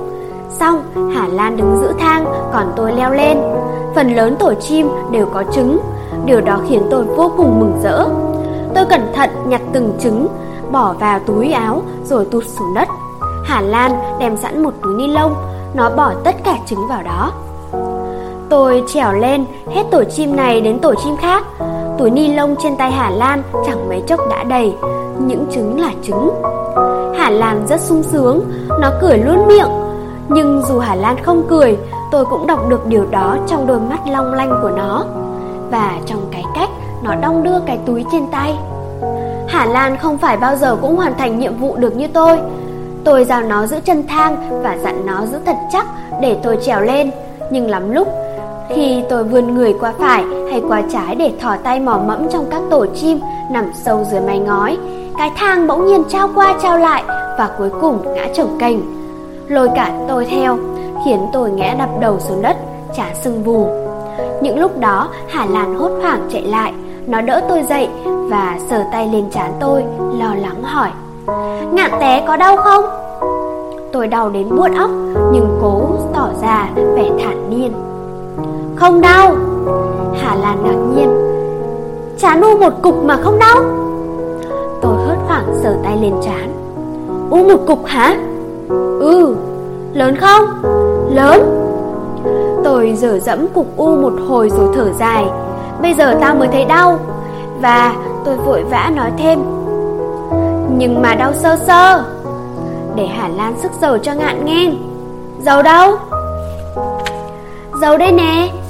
Vừa nói, Hà Lan vừa lấy từ trong túi áo ra một lọ dầu cù la. Nó mở nắp, Quẹt dầu bôi lên trán tôi. Tôi lim dim mắt, cảm động hỏi. Dầu của ai vậy? Của mẹ Hà Lan. Bộ lúc nào mày cũng bỏ lọ dầu trong túi hả? Hà Lan cười. Đâu có. Hồi nãy trước khi đi, Hà Lan mới lấy lọ dầu đem theo. Hà Lan biết thế nào, Ngạn cũng u đầu. Tôi bĩu môi. Dạo đi mày, Làm sao mày biết được? Biết chứ, Ngạn chuyên môn đánh nhau, Ngạn chúa hay té, Thế nào chẳng u đầu? Hà Lan nói đúng quá. Tôi hết đường cãi. Đành phân trần. Nhưng hôm nay tao té Là tại mày chứ bộ. Có mỗi một việc giữ thang mà mày làm cũng không ra hồn. Trước sự hăng hái kết tội của tôi Hà Lan sụi lơ. Ừ, tại Hà Lan. Ánh mắt buồn bã của nó khiến tôi xốn sang khôn tả. Tôi bối rối nói Thực ra thì không phải tại mày đâu. Cái thang đổ là do tao. Tao cứ nhòi tới nhòi lui. Thấy tôi sẵn sàng xóa tội cho nó. Hà Lan mừng lắm. Niềm vui của nó khiến tôi vui lây. Tôi liền hào hứng. Bây giờ mày dáng giữ thang tao cho chắc. Tao trèo lên lấy trứng tiếp. Hà Lan chớp mắt. Ngạn còn u đầu kia mà. Tôi cười. Không sao đâu, tao hết đau rồi. Thế là tôi lại tiếp tục trèo lên các tổ chim. Hà Lan lần này cẩn thận hơn. Nó mím môi ôm chặt chân thang. Nhưng chỉ sau một lát, Tôi vừa nhúc nhích, Cái thang lại nghiêng qua một bên, Hất tôi xuống. Nhưng tôi không bị đập chán, Mà giật mũi, Máu chảy thành dòng. Tôi lại phải nằm lăn ra đất, Mặt ngửa lên trời, Cho Hà Lan hái lá nhét đầy hai lỗ mũi. Hà Lan nói đúng, Tôi là đứa chúa đánh nhau, Chúa leo trèo, Chúa té ngã. Chơi với tôi một thời gian, Hà Lan bỗng trở thành một nữ thương bất đắc dĩ. Năm học lớp 5 là năm tôi đánh nhau dữ dội nhất. Chuyện đánh nhau lúc bấy giờ đã trở thành chuyện cấm bữa. Chúng tôi đánh nhau hàng ngày và dường như suốt năm học cuối cùng ở bậc tiểu học Đánh nhau là trò chơi duy nhất của chúng tôi. Ngay từ đầu năm, lớp đã chia thành hai phe Một phe do thằng Toản cầm đầu Một phe do tôi làm thủ lĩnh. Ngày nào chúng tôi cũng đến trường thật sớm Trước giờ vào học cả tiếng đồng hồ. Quảng tập lên bàn Chúng tôi kéo nhau ra sân và lao vào đánh nhau. Chúng tôi quần thảo túi bụi, Thủ lĩnh so tài với thủ lĩnh, Quân sĩ so tài với quân sĩ. Chúng tôi vừa đánh, vừa rượt nhau quanh sân, Bụi bay mù trời, Tiếng bọn con gái thét the thế Đến khi tiếng trống vào học vang lên, Trận đấu mới tạm lắng dịu Để rồi bùng nổ dữ dội hơn vào giờ ra chơi. Quả thật, Chúng tôi không làm sao chấm dứt được cái trò chơi khủng khiếp Và đầy tính đàn ông này. Nhất là một khi nó đã được bắt đầu một cách tốt đẹp đến mức Không một đứa nào trong chúng tôi giữ mình được lành lặn Trong ngày đầu ra quân. Trong thời kỳ chiến tranh ác liệt đó Hà Lan là một cánh tay đắc lực của tôi. Khi tôi lên đường ra trận Nó ngồi trong lớp giữ cặp, giữ dép và giữ áo cho tôi. Khi tôi quay về, dù bại trận hay thắng trận Người vẫn đầy những vết xây sát và những vết bầm. Hà Lan lại lay hoay sức thuốc cho tôi. Lúc bấy giờ, Hà Lan không chỉ bỏ theo người lọ cù là, mà trong cặp nó có đủ cả bông băng, thuốc tím, dầu khuynh diệp, hệt như một cái túi cứu thương. Chỉ thiếu mỗi chai thuốc đỏ. Tôi không dạy gì đánh dấu trên người mình để lãnh thêm những trận đòn của ba tôi, ngoài những cú đấm của phe thằng Toàn. Năm học cuối cùng của tôi ở trường làng đã diễn ra như vậy. Một bên là những trận đánh nhau dai dẳng và đầy thương tích với thằng toản và đồng bọn. Một bên là sự săn sóc êm ái và dịu dàng của Hà Lan. Hồi đó, tôi rất biết ơn Hà Lan. Nhờ nó, những vết thương trên người tôi rất chóng lành. Những vết thương thể xác bao giờ cũng chóng lành. Có phải không, mắt biếc. Thi đậu vào lớp 6, tôi và Hà Lan ra trường huyện. Phần nửa học trò lớp 5 ra trưởng huyện Những đứa thì rớt ở lại làng. Có đứa học đúc lại lớp 5 Có đứa nghỉ học hẳn Ở nhà phụ giúp cha mẹ. Tôi ra huyện Ở nhà bà Năm Tự Nơi cô Thịnh và chị Nhường đang trọ học. Bà Năm Tự nòm khá giống bà tôi Cũng nhỏ người, hiền lành Miệng lúc nào cũng nhai trầu. Cái ống nhổ luôn luôn nằm dưới đầu giường. Những năm ở trọ nhà bà Năm Tự Tôi nhớ mãi món canh rau rền Trong vườn của bà, Rau rền vô cùng thiêng lủng. Chúng mọc chen chúc với cỏ dại Và sinh sôi nảy nở bất tận. Chiều nào bà Năm Tự Cũng cắp rổ ra vườn hái rau rền Có chiều, hôm bà rủ tôi đi theo. Tôi đi theo, Nhưng tôi không hái rau rền cùng bà. Tôi thích lùng sục trong các bụi rậm Để hái bông rủ rẻ hơn. Bông rủ rẻ màu vàng, Cánh cứng, Lớn bằng đầu ngón tay cái thầm lưng mùi dầu chuối. Bỏ một bông rủ rẻ trong túi áo, ba ngày sau người còn thơm ngát. Bà Năm Tự không cần tôi hái rau giúp bà, rau rền mọc um tùm, chỉ cần cua tay ra là hái được cả nắm. Bà rủ tôi ra vườn là để nói chuyện cho đỡ buồn. Chồng chết, con trai lớn đi lính ở tít ban mê thuột. Bà sống thui thủi một mình, buồn hiu. Cô Thịnh và chị Nhường nghe câu chuyện của bà chán rồi, không muốn nghe nữa. Bà quay sang chút nỗi buồn lên tôi. Dĩ nhiên chỉ có một mình bà nói Còn tôi nghe. Tiếng được tiếng mất. Tôi lờ đã nghe bà Mắt láo liên tìm bông rủ rẻ. Còn chân thì khua khoáng các bụi cỏ Cho châu chấu bay ra Từng đàn coi chơi. Bà Năm tự nấu canh rau rền rất ngon Nhưng chiều nào cũng ăn món đó Tôi đầm ngán. Tôi, cô Thịnh và chị Nhường liền chuyển sang tấn công dĩa cá rô chiên và chén đậu phộng rang rầm nước mắm, nhường tô canh lại cho bà. Bà Nam tự chẳng hề phật ý về chuyện đó, chiều nào bà cũng lẳng lặng ăn hết một tô canh. Suốt 4 năm tôi ở trọ nhà bà, hình ảnh kinh hoàng đó cứ lặp đi lặp lại. Không một buổi chiều nào trên mâm cơm vắng bóng tô canh quỷ quái đó. Vậy mà lũ rau rền chết tiệt trong vườn vẫn không chịu tàn lụi, chúng cứ mỗi ngày một tốt tươi. Hà Lan không phải ở trọ như tôi, nó ở nhà ông chú. Chú nó chạy xe cho một hãng xe đò trong thành phố, có đại lý ở huyện. Nhà chú nó ở khác phía với nhà bà Năm Tự, nên tôi và Hà Lan không thể đi chung với nhau như hồi còn học ở trường làng. Đến lớp, chúng tôi cũng không còn dịp ngồi cạnh nhau nữa. Ở trường trung học, con trai ngồi riêng, con gái ngồi riêng. Hà Lan ngồi ở bàn đầu dãy bên trái, tôi ngồi ở bàn cuối dãy bên phải cách nhau như mặt trời, mặt trăng. Lên lớp 6, chúng tôi lại phải mặc đồng phục, con gái mặc áo giày trắng, con trai áo trắng quần xanh, áo bỏ vô quần, cài dây nịt hẳn hoi. Cách ăn mặc chững chạc khiến chúng tôi người lớn hẳn lên. Điều đó đối với tôi quả thật là một tai họa khi trở thành người lớn. Bọn con gái đâm ra không thèm chơi chung với đám con trai nữa. Hà Lan cũng vậy, giờ ra chơi, nó cứ leo đéo đi theo đám bạn gái của nó túm tụm dưới những hàng dương liễu chạy dọc theo hàng rào quanh trường. Đó là sân chơi bất di bất dịch của bọn con gái, còn bọn con trai chúng tôi thì tung hoành trên khoảng sân mênh mông còn lại.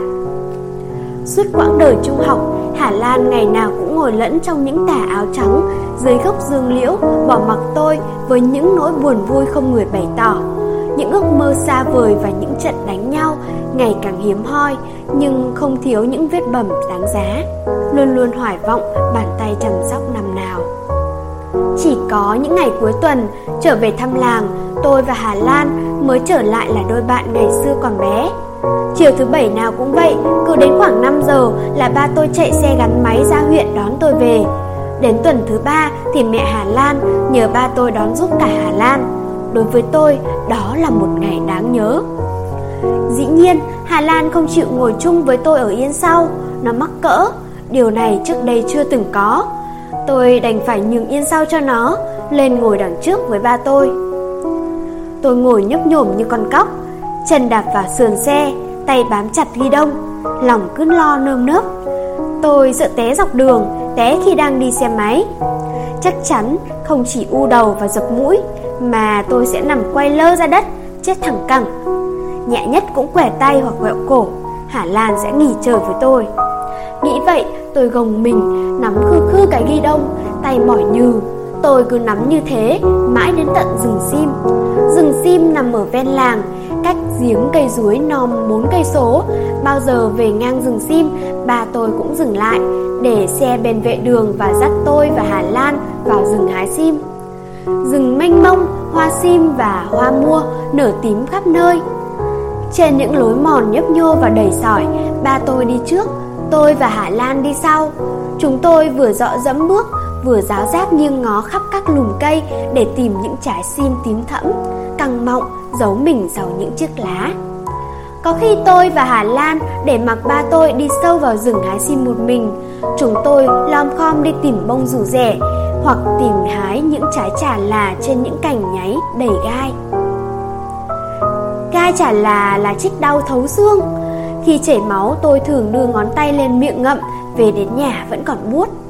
Tôi và Hà Lan đều thích bông rủ rẻ, đứa nào cũng mê mùi thơm của nó. Riêng về khoản trà là chỉ có mình tôi thích. Thỉnh thoảng mẹ tôi vẫn mua trà là ngoài chợ về cho tôi. Trà là ngoài chợ người ta bán theo từng lon. Mình tôi ăn một lon vẫn còn thèm, vẫn thấy như chưa ăn gì. Hà Lan thì lại khác, nó chê chả là tối mày tối mặt. Nó bảo trái chả là toàn là hột, ăn chán bỏ sư. Nó khoái những trái châm hơn. Rừng sim quê tôi châm mọc giải rác.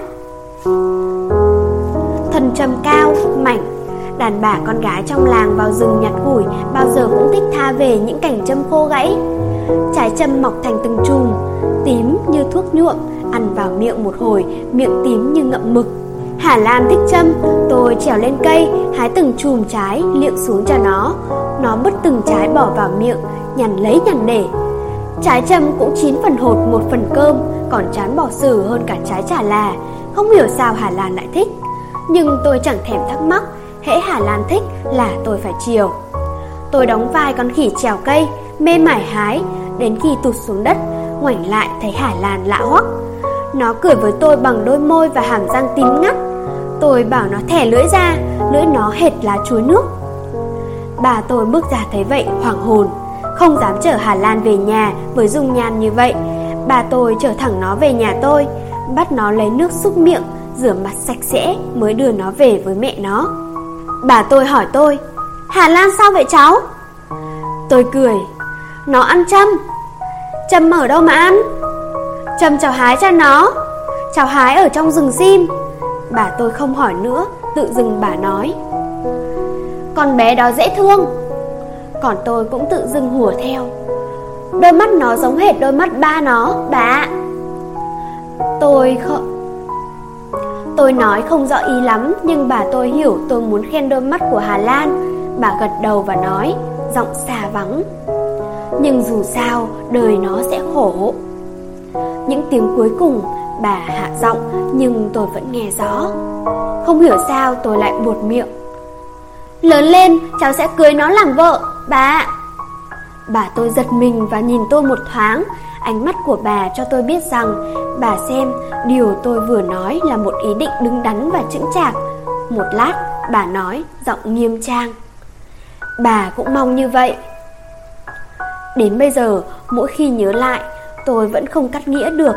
Tại sao lúc đó tôi lại nói với bà tôi những lời như vậy?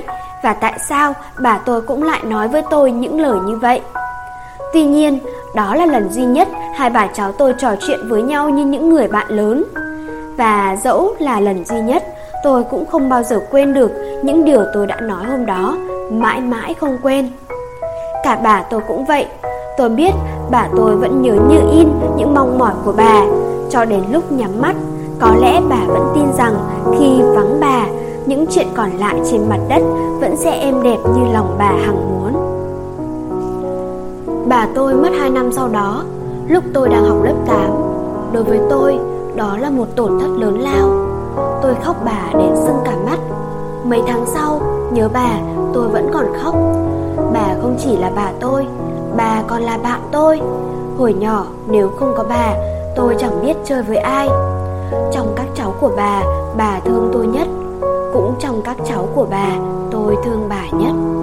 Thế mà bây giờ bà ngủ Ngủ hoài, như chú Hoan. Bà sẽ không bao giờ dậy nữa. Bà bỏ tôi một mình. Những hôm về làng, Tối nào tôi cũng ra đứng trước hiên nhìn xuống chợ đo đo. Tôi thấy hình ảnh bà ẩn hiện trong những chùm đèn lấp lánh sầu nhớ và phiền muộn. Nước mắt nhòe cả má. Khi đi ngủ, tôi nhìn thấy bà trong cơn mơ. Bà mỉm cười hiền lành và đầy yêu thương. Và trong khi gãi lưng cho tôi ngủ, Bà lại thủ thỉ kể những câu chuyện cũ xưa, Trong đó chàng thạch xanh ngồi lẻ loi, Nơi ven rừng hát những bản tình ca xưa cũ Để đánh thức nàng công chúa bị nhốt trong hang đại bàng. Trong giấc mơ đẹp đẽ và buồn rầu đó Tôi chính là chàng thạch xanh dũng cảm. Còn nàng công chúa hoạn nạn Không ai khác hơn là Hà Lan. Chúng tôi bước ra từ trong câu chuyện của bà. Còn bà bước ra từ trong trái tim khôn nguôi thổn thức của tôi. Cho đến bây giờ, dù bà mất đã lâu Bà luôn luôn ở trong trái tim tôi.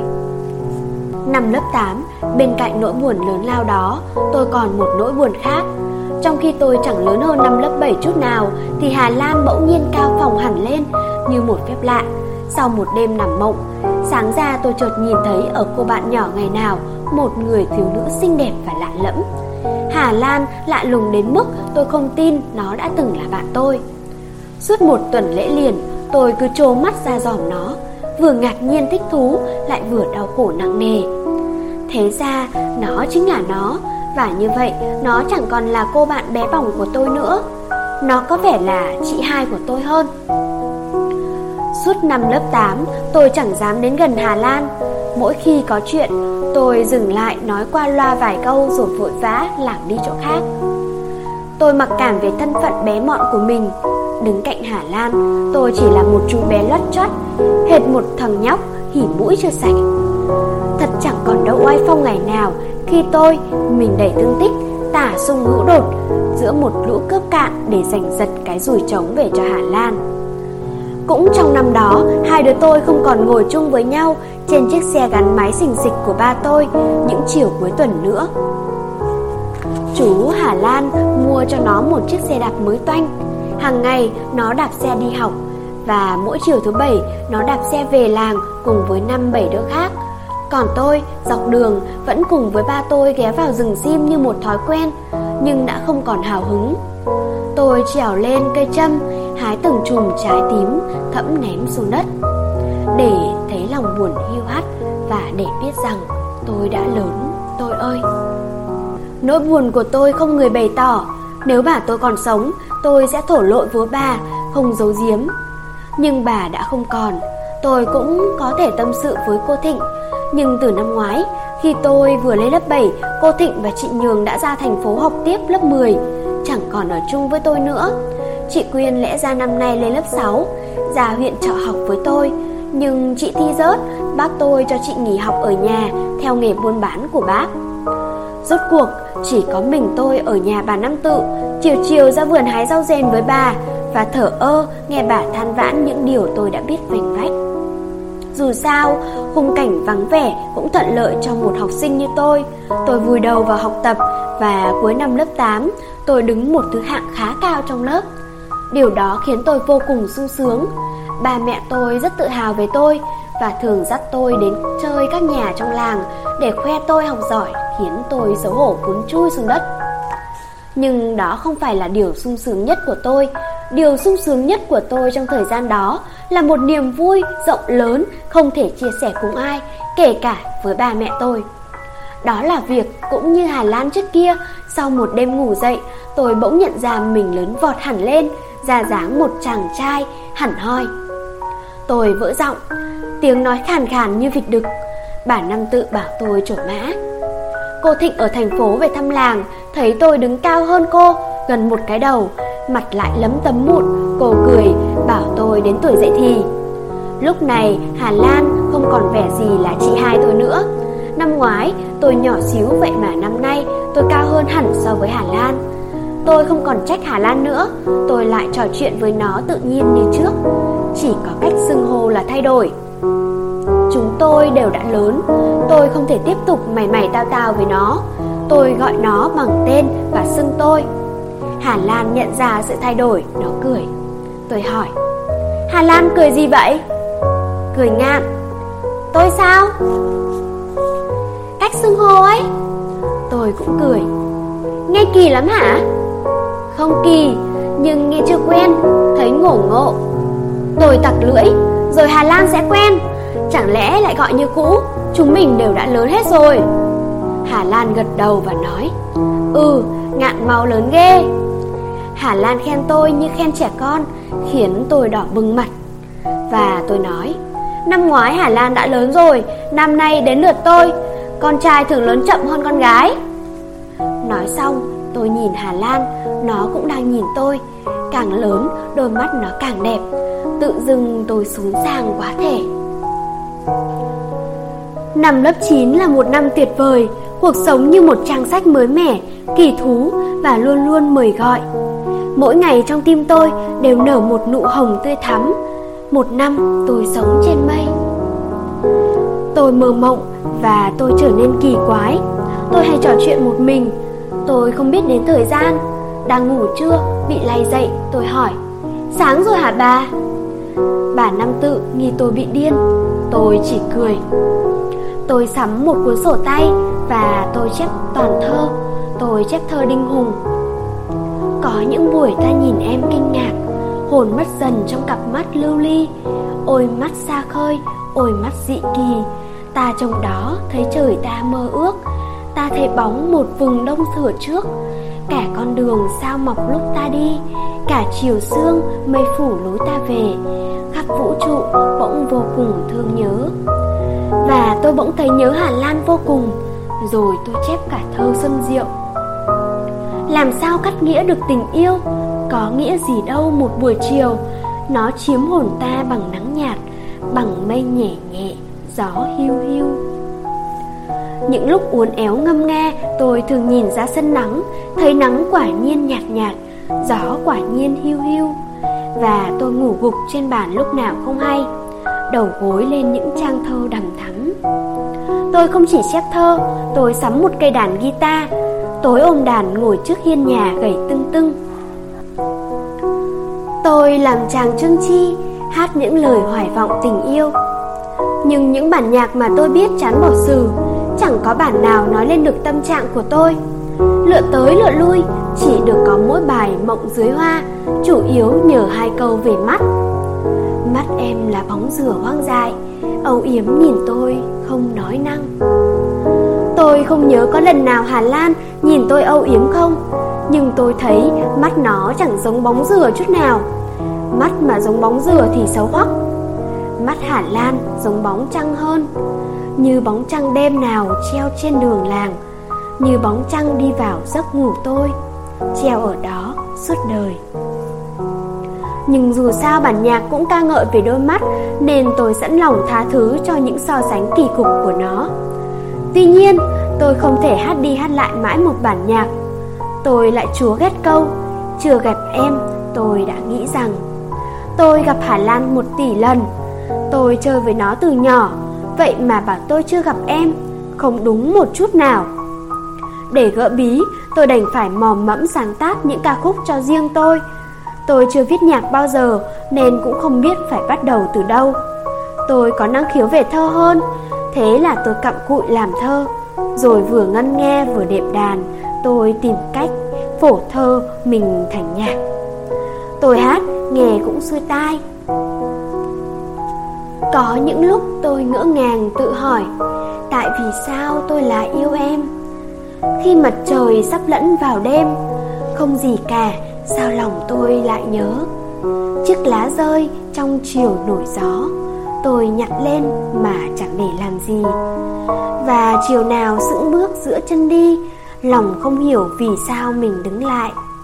Ngậm trên môi một nhành cỏ dại, Chợt hiểu rằng tôi đã khác tôi xưa. Trong nỗi buồn vô cớ lúc trời mưa, Trong mơ mộng khi hiên ngoài nhạt nắng, Tôi chợt biết có một ngày đã đến. Tôi say xưa hát tới hát lui bản nhạc đầu tay của mình hàng trăm lần Quên bén cả giờ giấc. Tôi chợt biết có một ngày đã đến mà không biết có một đêm đã đến. Tới khi bản năm tự gọi tôi đi ăn cơm Tôi mới hay trời đã tối từ lâu. Như người mộng du, mỗi ngày tôi viết một bản nhạc. Có bài dở ẹt, có bài hay nhưng tôi chẳng cần biết hay dở Tôi cứ mải mê gò người trên thùng đàn Cây bút chì và sấp giấy kẻ khuôn nhạc Để bên cạnh.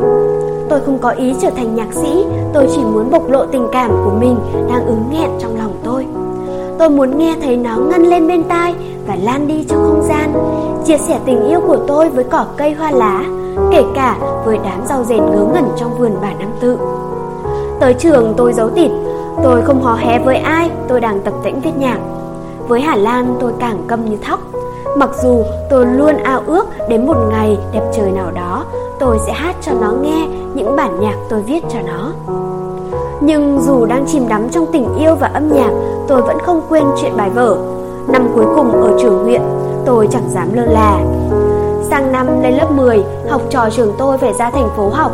Bà tôi đe, Học sinh thành phố giỏi lắm con không học cật lực. Sang năm, con sẽ đứng bét lớp. Tôi sợ đứng bét lớp Nên tôi cố học. Không phải mình tôi sợ sang năm đứng bét lớp. Hà Lan cũng vậy. Nó sợ học hành lôi thôi. Ra thành phố sẽ làm trò cười cho thiên hạ. Nhờ nó sợ, Đời tôi nở hoa.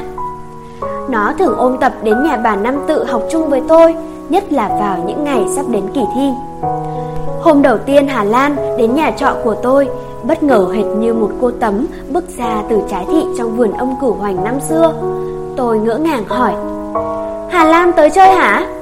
Hà Lan cười Hà Lan tới học chung với ngạn Nếu không ghim mình lại kịp Tôi đã nhảy cẫng lên rồi Tôi hớn hở nói Ừ, nhà bản nam tự yên tĩnh lắm Hà Lan đến học chung với tôi cho vui Rồi tôi hỏi ngu như bò Sao Hà Lan nghĩ ra chuyện đến đây hay vậy? Hà Lan nhún vai Hà Lan đâu có nghĩ ra. Mẹ Hà Lan bảo Hà Lan đến học chung với Ngạn Câu trả lời của Hà Lan làm tôi tụt hứng. Hóa ra là vậy. Tôi không thèm xúc động vì Hà Lan nữa. Tôi xúc động vì mẹ nó. Mẹ Hà Lan rất mến tôi. Bà luôn luôn nhớ đến ơn cứu tử của ông tôi Từ thời xa lắc xa lờ nào. Nghĩ đến đó, Tôi đâm ra yêu mến ông tôi vô cùng. Ông là một người ông tuyệt diệu khi chết đi, Ông vẫn để đức lại cho con cháu. Nhờ ông, tôi mới có ngày hôm nay. Từ ngày có Hà Lan đến học chung, Tôi như trở thành một con người khác. Tôi ăn mặc tươm tất hơn, Tắm rửa một ngày nhiều lần hơn. Tóc tài gọn ghẽ hơn Và chuẩn bị bài vở chu đáo hơn. Trước những câu hỏi của Hà Lan, Tôi không muốn bị lúng túng một chút nào. Trước mắt Hà Lan, Tôi muốn tỏ ra là một học sinh xuất sắc Và nhờ trời và nhờ Hà Lan Tôi đã làm được điều đó ngay ngày đầu tiên, Hà Lan đã nhìn thấy cây đàn tôi treo trên vách. Lúc giải lao nó hỏi, Ngạn biết chơi đàn hả? Tôi gật đầu. Hà Lan đề nghị, Ngạn đàn cho Hà Lan nghe đi. Tôi lấy đàn xuống, gảy từng tứng tưng. Hà đàn nhăn mặt. Hát nữa. Tôi cười và hát bài Mộng dưới hoa. Khi hát đến câu tủ, mắt em là bóng rửa hoang dại âu yếm nhìn tôi không nói năng. Tôi liếc Hà Lan xem nó có âu yếm nhìn tôi không Nhưng tôi chẳng thấy gì. Mắt nó tỉnh khô Tôi chán quá không thèm hát nữa. Hà Lan ngó tôi. Sao vậy? Sao cái gì? Sao ngạn không hát nữa? Tôi nói dối. Tự nhiên tôi quên mất lời ca. Thì ngạn hát bản khác. Tôi thở dài. Hát bản gì bây giờ? Bản nào mà ngạn thích ấy? Câu nói của Hà Lan tiếp sức mạnh cho tôi. Trong thoáng mắt tôi trở nên can đảm Và tôi liều mạng hát bài Có một ngày đã đến. Bản nhạc đầu tiên tôi viết cho Hà Lan. Tôi hát. Có những lúc tôi ngỡ ngàng tự hỏi, Tại vì sao tôi lại yêu em? Từ ngày vẽ lên nốt nhạc đầu tiên trong đời mình Tôi đã mơ ước đến ngày hôm nay. Những gì tôi không thể nói Âm nhạc sẽ nói dùm tôi. Tôi hát say xưa, Đầy tình cảm. Ngậm trên môi một nhành cỏ dại Chợt hiểu rằng tôi đã khác tôi xưa.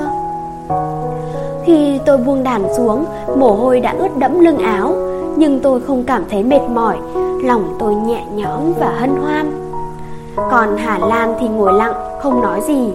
Lát sau, nó cất giọng hỏi. Bản nhạc tên gì vậy? Có một ngày đã đến. Của ai vậy? Tôi không dám nói là nhạc của tôi Tôi ấp úng. Tôi không nhớ, Hình như của Cung Tiến. Ông Cung Tiến ở tận đầu tận đâu, Tôi không ngán. Tôi cứ lấy tên ông ra nói đại. Hà Lan tin ngay, Nó nói. Bản nhạc hay quá, ngạn chép cho Hà Lan đi. Tôi xé giấy trong tập, chép cho nó Lòng buồn vui lẫn lộn. Vui vì bản nhạc được khen Buồn vì không dám nhận mình là tác giả. Những bản nhạc sau này cũng vậy Tôi đều đổ hết cho người khác. Rốt cuộc Hết cùng tiến đến Phạm Đình Trương Hết Phạm Duy đến Tử Công Phụ. Mọi người đều xúm nhau tỏ tình với Hà Lan. Còn tôi thì cầm miệng hến chỉ toàn chép dùm tâm sự của người lạ. Lòng buồn thỉu, buồn thiêu trong một đêm dầu muộn, tôi trong đèn ngồi viết bản, thà như ngày thơ ấu.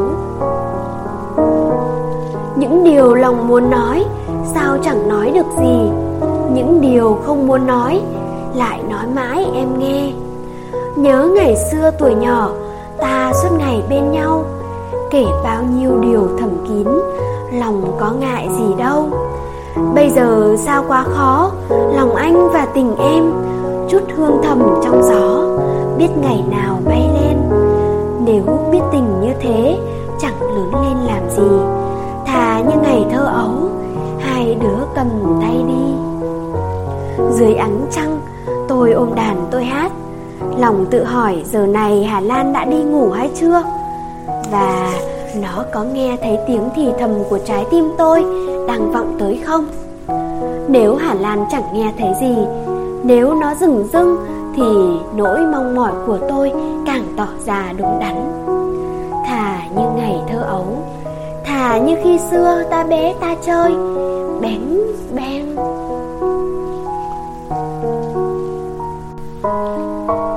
Tôi chán tình yêu đơn phương, tôi chán cảnh ngồi câm nín, Tôi ghét cay ghét đắng việc ngồi gò mình chép nhạc cung tiến cho Hà Lan Tôi giờ tập thơ thơ, thấy dần rượu suối. Yêu tha thiết, thế vẫn còn chưa đủ. Phải nói yêu trăm, bận đến nghìn lần. Tôi đắc ý lắm, tôi muốn làm theo lời mách nước của ông Siết bao Nhưng tôi không dám. Dù tôi chỉ cần nói yêu một lần thôi, một lần là mãi mãi. Điều đáng chán nhất trong tình yêu là khi mình yêu ai mình không biết họ có biết điều đó hay không. Điều đáng chán thứ nhì là khi biết họ biết điều đó rồi, thì mình lại không biết họ có yêu lại mình hay không. Cả hai điều nhất và nhì đó tôi đều gom đủ. Vì vậy, tôi càng trắng tợn. Tôi chẳng biết làm sao thoát ra khỏi nỗi buồn, tôi đành phải tìm đến âm nhạc để giải khuây. Tôi viết bài nói yêu nhau nào có dễ thở vắn than dài. Mỗi lần định nói yêu em, trái tim có đập bình thường nữa đâu. Mới vừa ấp úng vài câu, tự nhiên co duỗi mười đầu ngón tay. Và tôi không ngớt than thân trách phận. Đôi khi nghĩ cũng giận lòng, nói thẳng thì ngán, nói vòng thì lâu. Rốt cuộc, tôi ngại nói thẳng, cũng chẳng dám nói vòng. Hà Lan vẫn cứ sống nhân nhơn Ngoài vòng pháp luật Tôi giận lòng ghê gớm, Giận đến Tết Quả thật, Tết năm đó, Lần đầu tiên tôi đi chơi với Hà Lan Cùng với bạn bè cùng trang lứa, Hai đứa tôi đạp xe vào rừng sim Lúc này, tôi đã có một chiếc xe đạp. Đó là phần thưởng bà tôi tặng tôi do kết quả học tập cuối năm lớp 8. Hai đứa tôi đạp xe đi song song bên nhau trên con đường làng vương vãi sắc pháo. Hà Lan mặc áo dài xanh, xõa tóc ngang lưng, đẹp như tiên. Thỉnh thoảng tôi cố tình đi lụi lại phía sau để ngắm nó. Hà Lan chẳng biết ý đồ của tôi, nó cứ ngoái đầu lại dục. Lẹ lên chứ, ngạn là con trai, sao đạp chậm gì vậy? Tôi chỉ biết nhe răng cười. Bao giờ đi chơi Tết, con gái làng tôi cũng đều mặc áo dài. Điều đó gần như một tục lệ. Những chiếc áo dài đủ màu sắc, nằm ngủ suốt năm dưới đáy dương hay trong góc tủ bỗng bừng tỉnh dậy một sớm mùa xuân và thi nhau phô sắc trên khắp nẻo đường làng và trên đồng xa nội cỏ. Nhờ những tà áo dài sặc sỡ thướt tha bay lượn như những cánh bướm, làng trở nên tưng bừng và tràn đầy không khí lễ hội. Tôi đạp xe bên cạnh Hà Lan, đường dài 4 cây số mà lòng sao nhẹ nhõm. Tôi tưởng như mình đang trôi lững lờ giữa làng quê yêu dấu. Tôi như cảm nhận được cùng một lúc tiếng vọng của đất đai, lời thì thầm của kỷ niệm và nỗi xôn xao của tình yêu thời mới lớn. Và trái tim tôi run lên trong một cảm xúc hân hoan không thể giải bày. Thấy tôi cười luôn miệng, Hà Lan hỏi Làm gì ngạn cười hoài vậy? Vui Hà Lan cũng vui Mà Hà Lan đâu có cười Nó bắt bẻ tôi kiểu đó Tôi bí dị Cắm cúi đạp xe một hồi, Không nghĩ ra câu trả lời. Tôi liếc sang nó, Thấy nó đang cười. Nó xạo ghê. Rừng sim mùa xuân phủ đầy lộc non Ngõ chung quanh toàn một màu tơ biếc. Tôi và Hà Lan vứt xe ngoài bìa rừng, Bên cạnh những chiếc xe khác, Rồi thong thả len qua những bụi sim lá nõn, Lốm đốm hòa tím. Tôi tháo cây đàn quàng trên vai xuống, Cầm trên tay. Chân dọ dẫm trên lối mòn đầy sỏi. Tôi đi trước mở đường, Hà Lan thơ thẩn bước theo sau, Tay không quên hái những chiếc lá non ngậm trên miệng.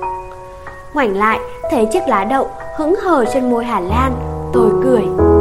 Hà Lan có nhớ năm nào Hà Lan ăn châm tím cả miệng không? Nhớ, Tôi chọc. Lát nữa, tôi lại trèo lên cây Hái châm cho Hà Lan nghe Thôi đi Hà Lan tỏ vẻ giận dỗi. Tôi biết nó giả vờ, Nhưng tôi không nói gì, Lại dạo bước. Cùng dạo chơi trong rừng với tôi và Hà Lan hôm nay, Còn biết bao nhiêu đứa khác? Nhưng đi suốt một đỗi dài, Chúng tôi chẳng gặp ai. Còn người nhỏ bé, dừng nuốt chửng tất cả. Thỉnh thoảng, tôi nhát thấy một tà áo dài thấp thoáng đâu đó, Sau dặng lá xanh, Rồi biến mất, Rồi lại bất chợt hiện ra. Mùa xuân cây cỏ tốt tươi, không khí dịu dàng và trong trẻo. Tôi đi bên cạnh Hà Lan, lòng bồng bềnh, hệt như Lưu Nguyễn Lạc Thiên Thai. Tôi thấy tôi chẳng giống chút nào với tôi trước đây khi tôi cùng với ba tôi vào rừng hái sim. Bây giờ tôi chẳng buồn hái sim nữa, tôi cũng chẳng tìm bông dù rẻ, tôi cũng chẳng hái trà là. Tôi đi thơ thần và bồi hồi. Đầu óc trong veo, không chứa một ý nghĩ nào rõ rệt. Chúng tôi đi lặng lẽ bên nhau, mắc bâng cua nhìn trời ngắm đất. Chẳng mấy chốc đã xuyên qua mé rừng bên kia. Chúng tôi ngồi xuống một tảng đá phẳng và vuông vức dưới gốc bàng bìa rừng. Trước mặt là một cánh đồng cỏ, xanh gì, chạy thoải thoải, đổ xuống thung lũng nằm quất bên kia gò. Đó là bãi đá bóng của trai làng tôi sau những vụ mùa. Nhiều năm về trước, Mỗi khi có trận đá bóng, bọn nhóc tì chúng tôi thường được người lớn dắt theo để vừa làm khán giả vừa làm kẻ nhặt bóng. Chúng tôi đứng bao quanh bãi cỏ xem đá bóng, miệng không ngớt hò reo, trong khi lòng hồi hộp chờ trái bóng bất ngờ văng ra để ba chân bốn cẳng đuổi theo. Có khi trái bóng văng tuốt xuống thung lũng, chạy xuống nhặt lên mệt muốn chết, vậy mà bọn nhóc chúng tôi cứ tranh nhau đi nhặt lắm lúc phải sử dụng đến những quả đấm và trò ngáng cẳng. Chỉ để được ôm trái bóng chạy lên sát bãi cỏ. Co chân đá một cái cho trái bóng bay về phía các người lớn, mặt mày rạng rỡ như vừa lập được một kỳ công. Bây giờ tôi đã lớn, chẳng còn ham thích trò nhặt bóng gian khổ kia nữa, nhưng những hình ảnh quen thuộc của bãi cỏ khiến lòng tôi dậy lên bao kỷ niệm và cảm thấy nao nao. Thấy tôi ngồi hóa đá, Hà Lan hỏi làm gì ngạn có vẻ thẫn thờ vậy? Tôi nhớ ngày xưa. Ngày xưa nào? Ngày xưa tôi thường chạy nhặt bóng. Và tôi chỉ tay ra trước mặt, Trên bãi cỏ này nè. Nhặt bóng mà cũng nhớ. Nhớ chứ? Rồi tôi nói thêm một cách ngô nghê. Nhặt cái gì tôi cũng nhớ hết. Hà Lan tròn mắt. Ngạn còn nhặt cái gì nữa? Tôi ngó lơ chỗ khác, Nói. Như nhạt thị chẳng hạn. Nghe tôi nhắc chuyện cũ, Hà Lan cười khúc khích. Nó hỏi, Ngạn còn nhớ gì nữa không? Hà Lan hỏi, vậy khác nào suối tôi. Tôi muốn nói, nhớ Hà Lan vô cùng. Tôi nhớ lời thầy Dùi, Xuân Diệu, Phải nói yêu trăm bận đến nghìn lần. Nhưng tôi không đủ can đảm, Tôi chỉ nói Tôi nhớ đủ thứ. Những gì đã xảy ra trong đời tôi Tôi đều nhớ hết. Khi nói như vậy, Tôi hy vọng Hà Lan thừa thông minh để hiểu ý tứ của tôi. Không biết nó có hiểu không mà nó nói. Ngạn hát cho Hà Lan nghe đi. Tôi so dây đàn, hỏi. Hà Lan muốn nghe bài gì? Bản có một ngày như thế của cung tiến. Tại sao quỷ không tha mà không bắt ông cung tiến này đi dùm tôi? Tôi tấm bụng hát Bâng khuâng và sầu muộn. Hà Lan ngồi nghe Say sưa, mơ màng Tóc xõa tung trong gió. Ngồi giữa rừng xanh hoa tím Hà Lan bỗng đẹp thần sầu. Nhưng tôi không nhìn vào nó. Trong khi hát tôi nhìn lên bầu trời Dõi theo những cụm mây trắng đang lững lờ trôi Cuốn chân trời xa và thấy tâm hồn mình như đang phiêu dạt Hết nhạc cung tiến, Tôi hát nhạc đoàn chuẩn, Toàn của giả. Nhưng tôi đã thôi buồn. Khi lời ca cất lên, Tôi như thấy tình yêu đang vỗ cánh. Tôi trải lòng ra với thiên nhiên, Như chàng trương thi đa tình, Trải lòng mình trên sóng nước. Tự dưng cảm thấy được an ủi phần nhiều. Mị nương bó gối ngồi nghe, Không nói một lời. Đến khi tôi hát bản, Thả như ngày thơ ấu Bản này tôi chưa hát cho Hà Lan nghe lần nào, Thì Hà Lan chợt hỏi, Bản nhạc này ngạn sáng tác phải không? Câu hỏi đột ngột và thẳng thừng Khiến tôi ngớ người ra Nếu Hà Lan hỏi như trước đây, Nó vẫn hỏi, Bản nhạc này của ai? Hẳn tôi sẽ trả lời như trước đây, tôi vẫn trả lời, Của Phạm Đình Trương, Của Trịnh Công Sơn Hay của một nhạc sĩ xa xôi nào đó Đằng này, nó đột nhiên thay đổi câu hỏi. Tôi buộc phải thay đổi câu trả lời. Tôi gật đầu và thấy lòng bối rối ghê gớm. Hà Lan bỗng dừng buột miệng khen. Ngạn làm nhạc hay ghê. Tôi sững sờ và cảm thấy sung sướng đến lịm người. Tôi không chờ đợi điều đó. Tôi chỉ mơ ước đến một ngày nào Hà Lan hiểu ra những bản nhạc tôi hát Chính là những bản nhạc tôi đã thức trắng đêm để viết ra Cho nó và vì nó. Bây giờ không những nó biết tôi viết bản Thả như ngày thơ ấu, Nó còn khen hay. Tôi cao hứng quyền bén cả rụt rè, Bục chuột khoe. Những bản nhạc trước đây tôi chép cho Hà Lan Cũng đều do tôi sáng tác. Nói xong điều thầm kín bấy lâu, Tự nhiên tôi đầm ra ngượng ngùng Và vội vã nhìn xuống đất. Tôi càng choáng váng hơn nữa Khi vẳng tay Tôi giọng nói. Tôi càng choáng váng hơn nữa Khi vẳng bên tai tôi giọng nói tỉnh khô của Hà Lan. Hà Lan biết điều đó từ lâu rồi. Mặt đất dưới chân tôi tự dưng nghiêng hẳn đi. Nó đang quay. Tôi lập tức nhắm mắt lại Và hiểu rằng những khó khăn của cuộc đời vừa mới đi qua. Năm lớp 9 là một năm tuyệt vời. Tôi mới viết câu đó cách đây vài trang, Nhưng tôi vẫn cứ muốn nhắc lại một lần nữa. Nhất là sau biến cố rừng sim.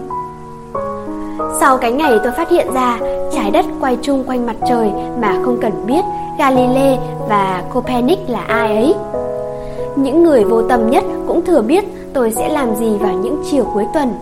Tôi về làng. Tôi về làng với Hà Lan. Tất nhiên, chúng tôi đi chung với cả một đám bạn, Nhưng dọc đường, hai đứa tôi cố tình đi tụt lại phía sau đầu, bạn bè còn dừng xe lại chờ. Về sau, thấy chúng tôi không có vẻ gì muốn tiến lên phía trước, Tụi nó chán quá, Liền vọt thẳng. Còn lại hai đứa, Tôi với Hà Lan thong thả đạp xe đi. Sau một tuần lễ vùi đầu vào học tập, Ngày thứ bảy là một ngày thảnh thơi tuyệt diệu. Chiều loang nắng, Chúng tôi lặng lẽ đi bên nhau, Lòng êm đềm và thanh thản. Suốt cả chặng đường dài, Mãi đến khi về tận đầu làng, Tôi và Hà Lan chẳng trò chuyện gì nhiều, Mà cũng chẳng có gì để nói. Chuyện học tập, Chúng tôi đã nói chán Ở trường và ở nhà bà Năm Tự. Chuyện tình cảm, Những bản nhạc đã nói dùm tôi. Chúng nói còn đầy đủ và chân thành hơn Là chính tôi nói nhiều. Hà Lan cũng thế, Chẳng nhiều lời. Ngôn ngữ của nó là nụ cười và ánh mắt. Dọc đường, bao giờ tôi và Hà Lan cũng rẽ vào rừng sim. Ở đó, chúng tôi đi thơ thẩn giữa màu hoa tím. Trời trò trốn tìm sau các bụi cây Và chạy nhảy trên những mô đất y như hồi còn nhỏ. Chính giữa những trò chơi nghịch ngợm và hồn nhiên đó, Tôi được nghe lại tiếng cười khanh khách vô tư của Hà Lan, Tiếng cười tưởng chỉ có thể bắt gặp trong những giấc mơ về quá khứ. Những lúc ấy, lòng tôi vui lạ lùng. Và lần nào cũng vậy Trước khi ra về, Tôi không làm sao cưỡng được ý định rủ Hà Lan đi xuyên qua mé rừng bên kia. Đứng trầm ngâm trước cánh đồng cỏ xanh Để ngắm vẻ huy hoàng của mặt trời Đang chìm dần xuống thung lũng mù sương. Những tối ở làng, Bao giờ tôi cũng xuống chơi nhà Hà Lan. Tôi lại được ăn món canh nấu bằng hoa thiên lý. Tôi lại được ngồi dưới giàn hoa lấp lánh, Ánh trăng. Hát cho Hà Lan nghe những bản tình ca tôi mới viết. Lời ca của tôi dạo này đã thôi u uất. Tôi gõ đàn, hát những lời nồng nàn trong trẻo. Có một mặt trời trong ngực em, Mỗi ngày em mỗi sớm mai lên. Lòng anh buổi ấy tương tư nắng, Không phải hoa quỳ, vẫn hướng dương. Tôi lại hát, Tại sao em cứ 13 Mãi không 14 hay là 15 Như trăng kia chẳng chịu rằng để cho bụi trúc đứng dầm sương khuya. Hà Lan nghe xong nói, Năm nay Hà Lan 14 Sắp 15 tuổi. Tôi cười, Bản nhạc nói về chuyện cũ, Chuyện năm ngoái. Tôi hát, Dưới giàn hoa thiên lý, Một mình anh đang ngồi, Không dưng em bước tới, Anh bỗng thành song đôi. Khi tôi buông đàn ngoảnh lại, Hà Lan đã biến mất. Nó bỏ vào nhà. Cho tôi hết hí hửng. Song đôi đâu mà song đôi. Những bản nhạc tôi viết cuối năm lớp 9 Đều như thế, Vui tươi và yêu đời. Chỉ đến lúc nghỉ hè, Những bản tình ca của tôi mới được buồn. Vừa nghỉ hè xong, Hà Lan ra thành phố liền. Nó ra sớm, Ở nhà bà cô, Đi học hè. Còn tôi mãi một tháng rưỡi sau mới đi. Buổi tối trước hôm Hà Lan rời khỏi làng Tôi và Hà Lan lại ngồi bên nhau dưới giản thiên lý đầy kỷ niệm. Tôi buồn hưu hắt, chẳng thiết nói gì. Hà Lan hỏi, tôi trả lời nhát gừng. Đêm đó, trước lúc chia tay, tôi chỉ tâm sự với Hà Lan bằng tiếng hát. Bản tình ca đầy lo âu. Có một ngày, đừng có một ngày, bàn tay không nắm nữa bàn tay, để hai mươi ngón buồn xa vắng cuộc sống rồi như tiếng thở dài. Tôi nghe tiếng hà lan thở dài bên cạnh và tôi thẫn thờ hát. Sẽ có một ngày như thế không? Ôi câu hỏi lạnh đến nao lòng. Chiều nay phượng nở rồi em ạ. À, cháy đỏ lòng anh bao nhớ mong. Và tôi tự trấn an. Phải chăng không có ngày như thế? Ở hiền, chắc sẽ gặp lành thôi. Lòng anh dù rộng dài như bể, vắng cánh buồm em cũng lẻ loi. Chẳng hiểu sao, trước ngày hà lan lên đường, lòng tôi vô cùng thấp thỏm và hoảng hốt. Mặc dù tôi cố không để lộ ra ngoài, phải chăng tôi đã quen có nó bên cạnh? Tôi chưa bao giờ xa nó. Hay vì một điều gì khác, tôi không biết. Tôi chỉ biết lòng tôi hoang mang bất định. Tôi khấn thầm ông bà và thành hoàng làng tôi ở hiền gặp lành.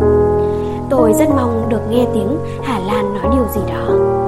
Hà Lan nói, Nhưng nó không trả lời những lo lắng của tôi, Nó chỉ chép miệng. Bản nhạc buồn quá. Nó nói vậy, Tôi càng buồn hơn. Tôi gảy đàn, hát về mùa hè. Lặng lẽ chiều nay, Lặng lẽ mùa hè, Sân trường vắng và lòng tôi cũng vắng. Muốn tặng em một chùm phượng thắm. Tôi nhờ mùa hè bẻ hộ tôi. Trước mắt tôi là trường huyện tiêu điều. Các lớp học đóng cửa im im. Thầy cô và bạn bè đi đâu, về đâu, tôi chẳng biết. Chỉ có hàng rừng liễu đứng ngủ mê trong nắng. Bẻ hộ tôi, một nỗi nhớ xa vời, Cắm xuống đất để mọc lên trái đắng.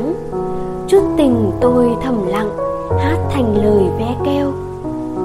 Tôi bỗng hóa thành con ve sầu, Cất giọng nỉ non Và nghe trái tim mình đập trong tiếng hát. Gửi mùa hè, giữ hộ chút tình yêu. Khi chia xa, vẫn nhớ ngày gặp lại. Lúc ấy, em có là cô gái. Đốt tôi bằng ngọn lửa của riêng em. Tôi hỏi và tôi không tìm ra câu trả lời. Với ngọn lửa rực rỡ của mình, Hẳn Hà Lan sẽ đốt tôi. Nhưng nó sẽ đốt ấm lòng tôi Hay đốt trụi đời tôi? Ai biết được. Tôi lại càng không biết. Tôi chỉ biết mỗi một điều. Ngày mai Hà Lan sẽ xa tôi. Nó sẽ rời làng.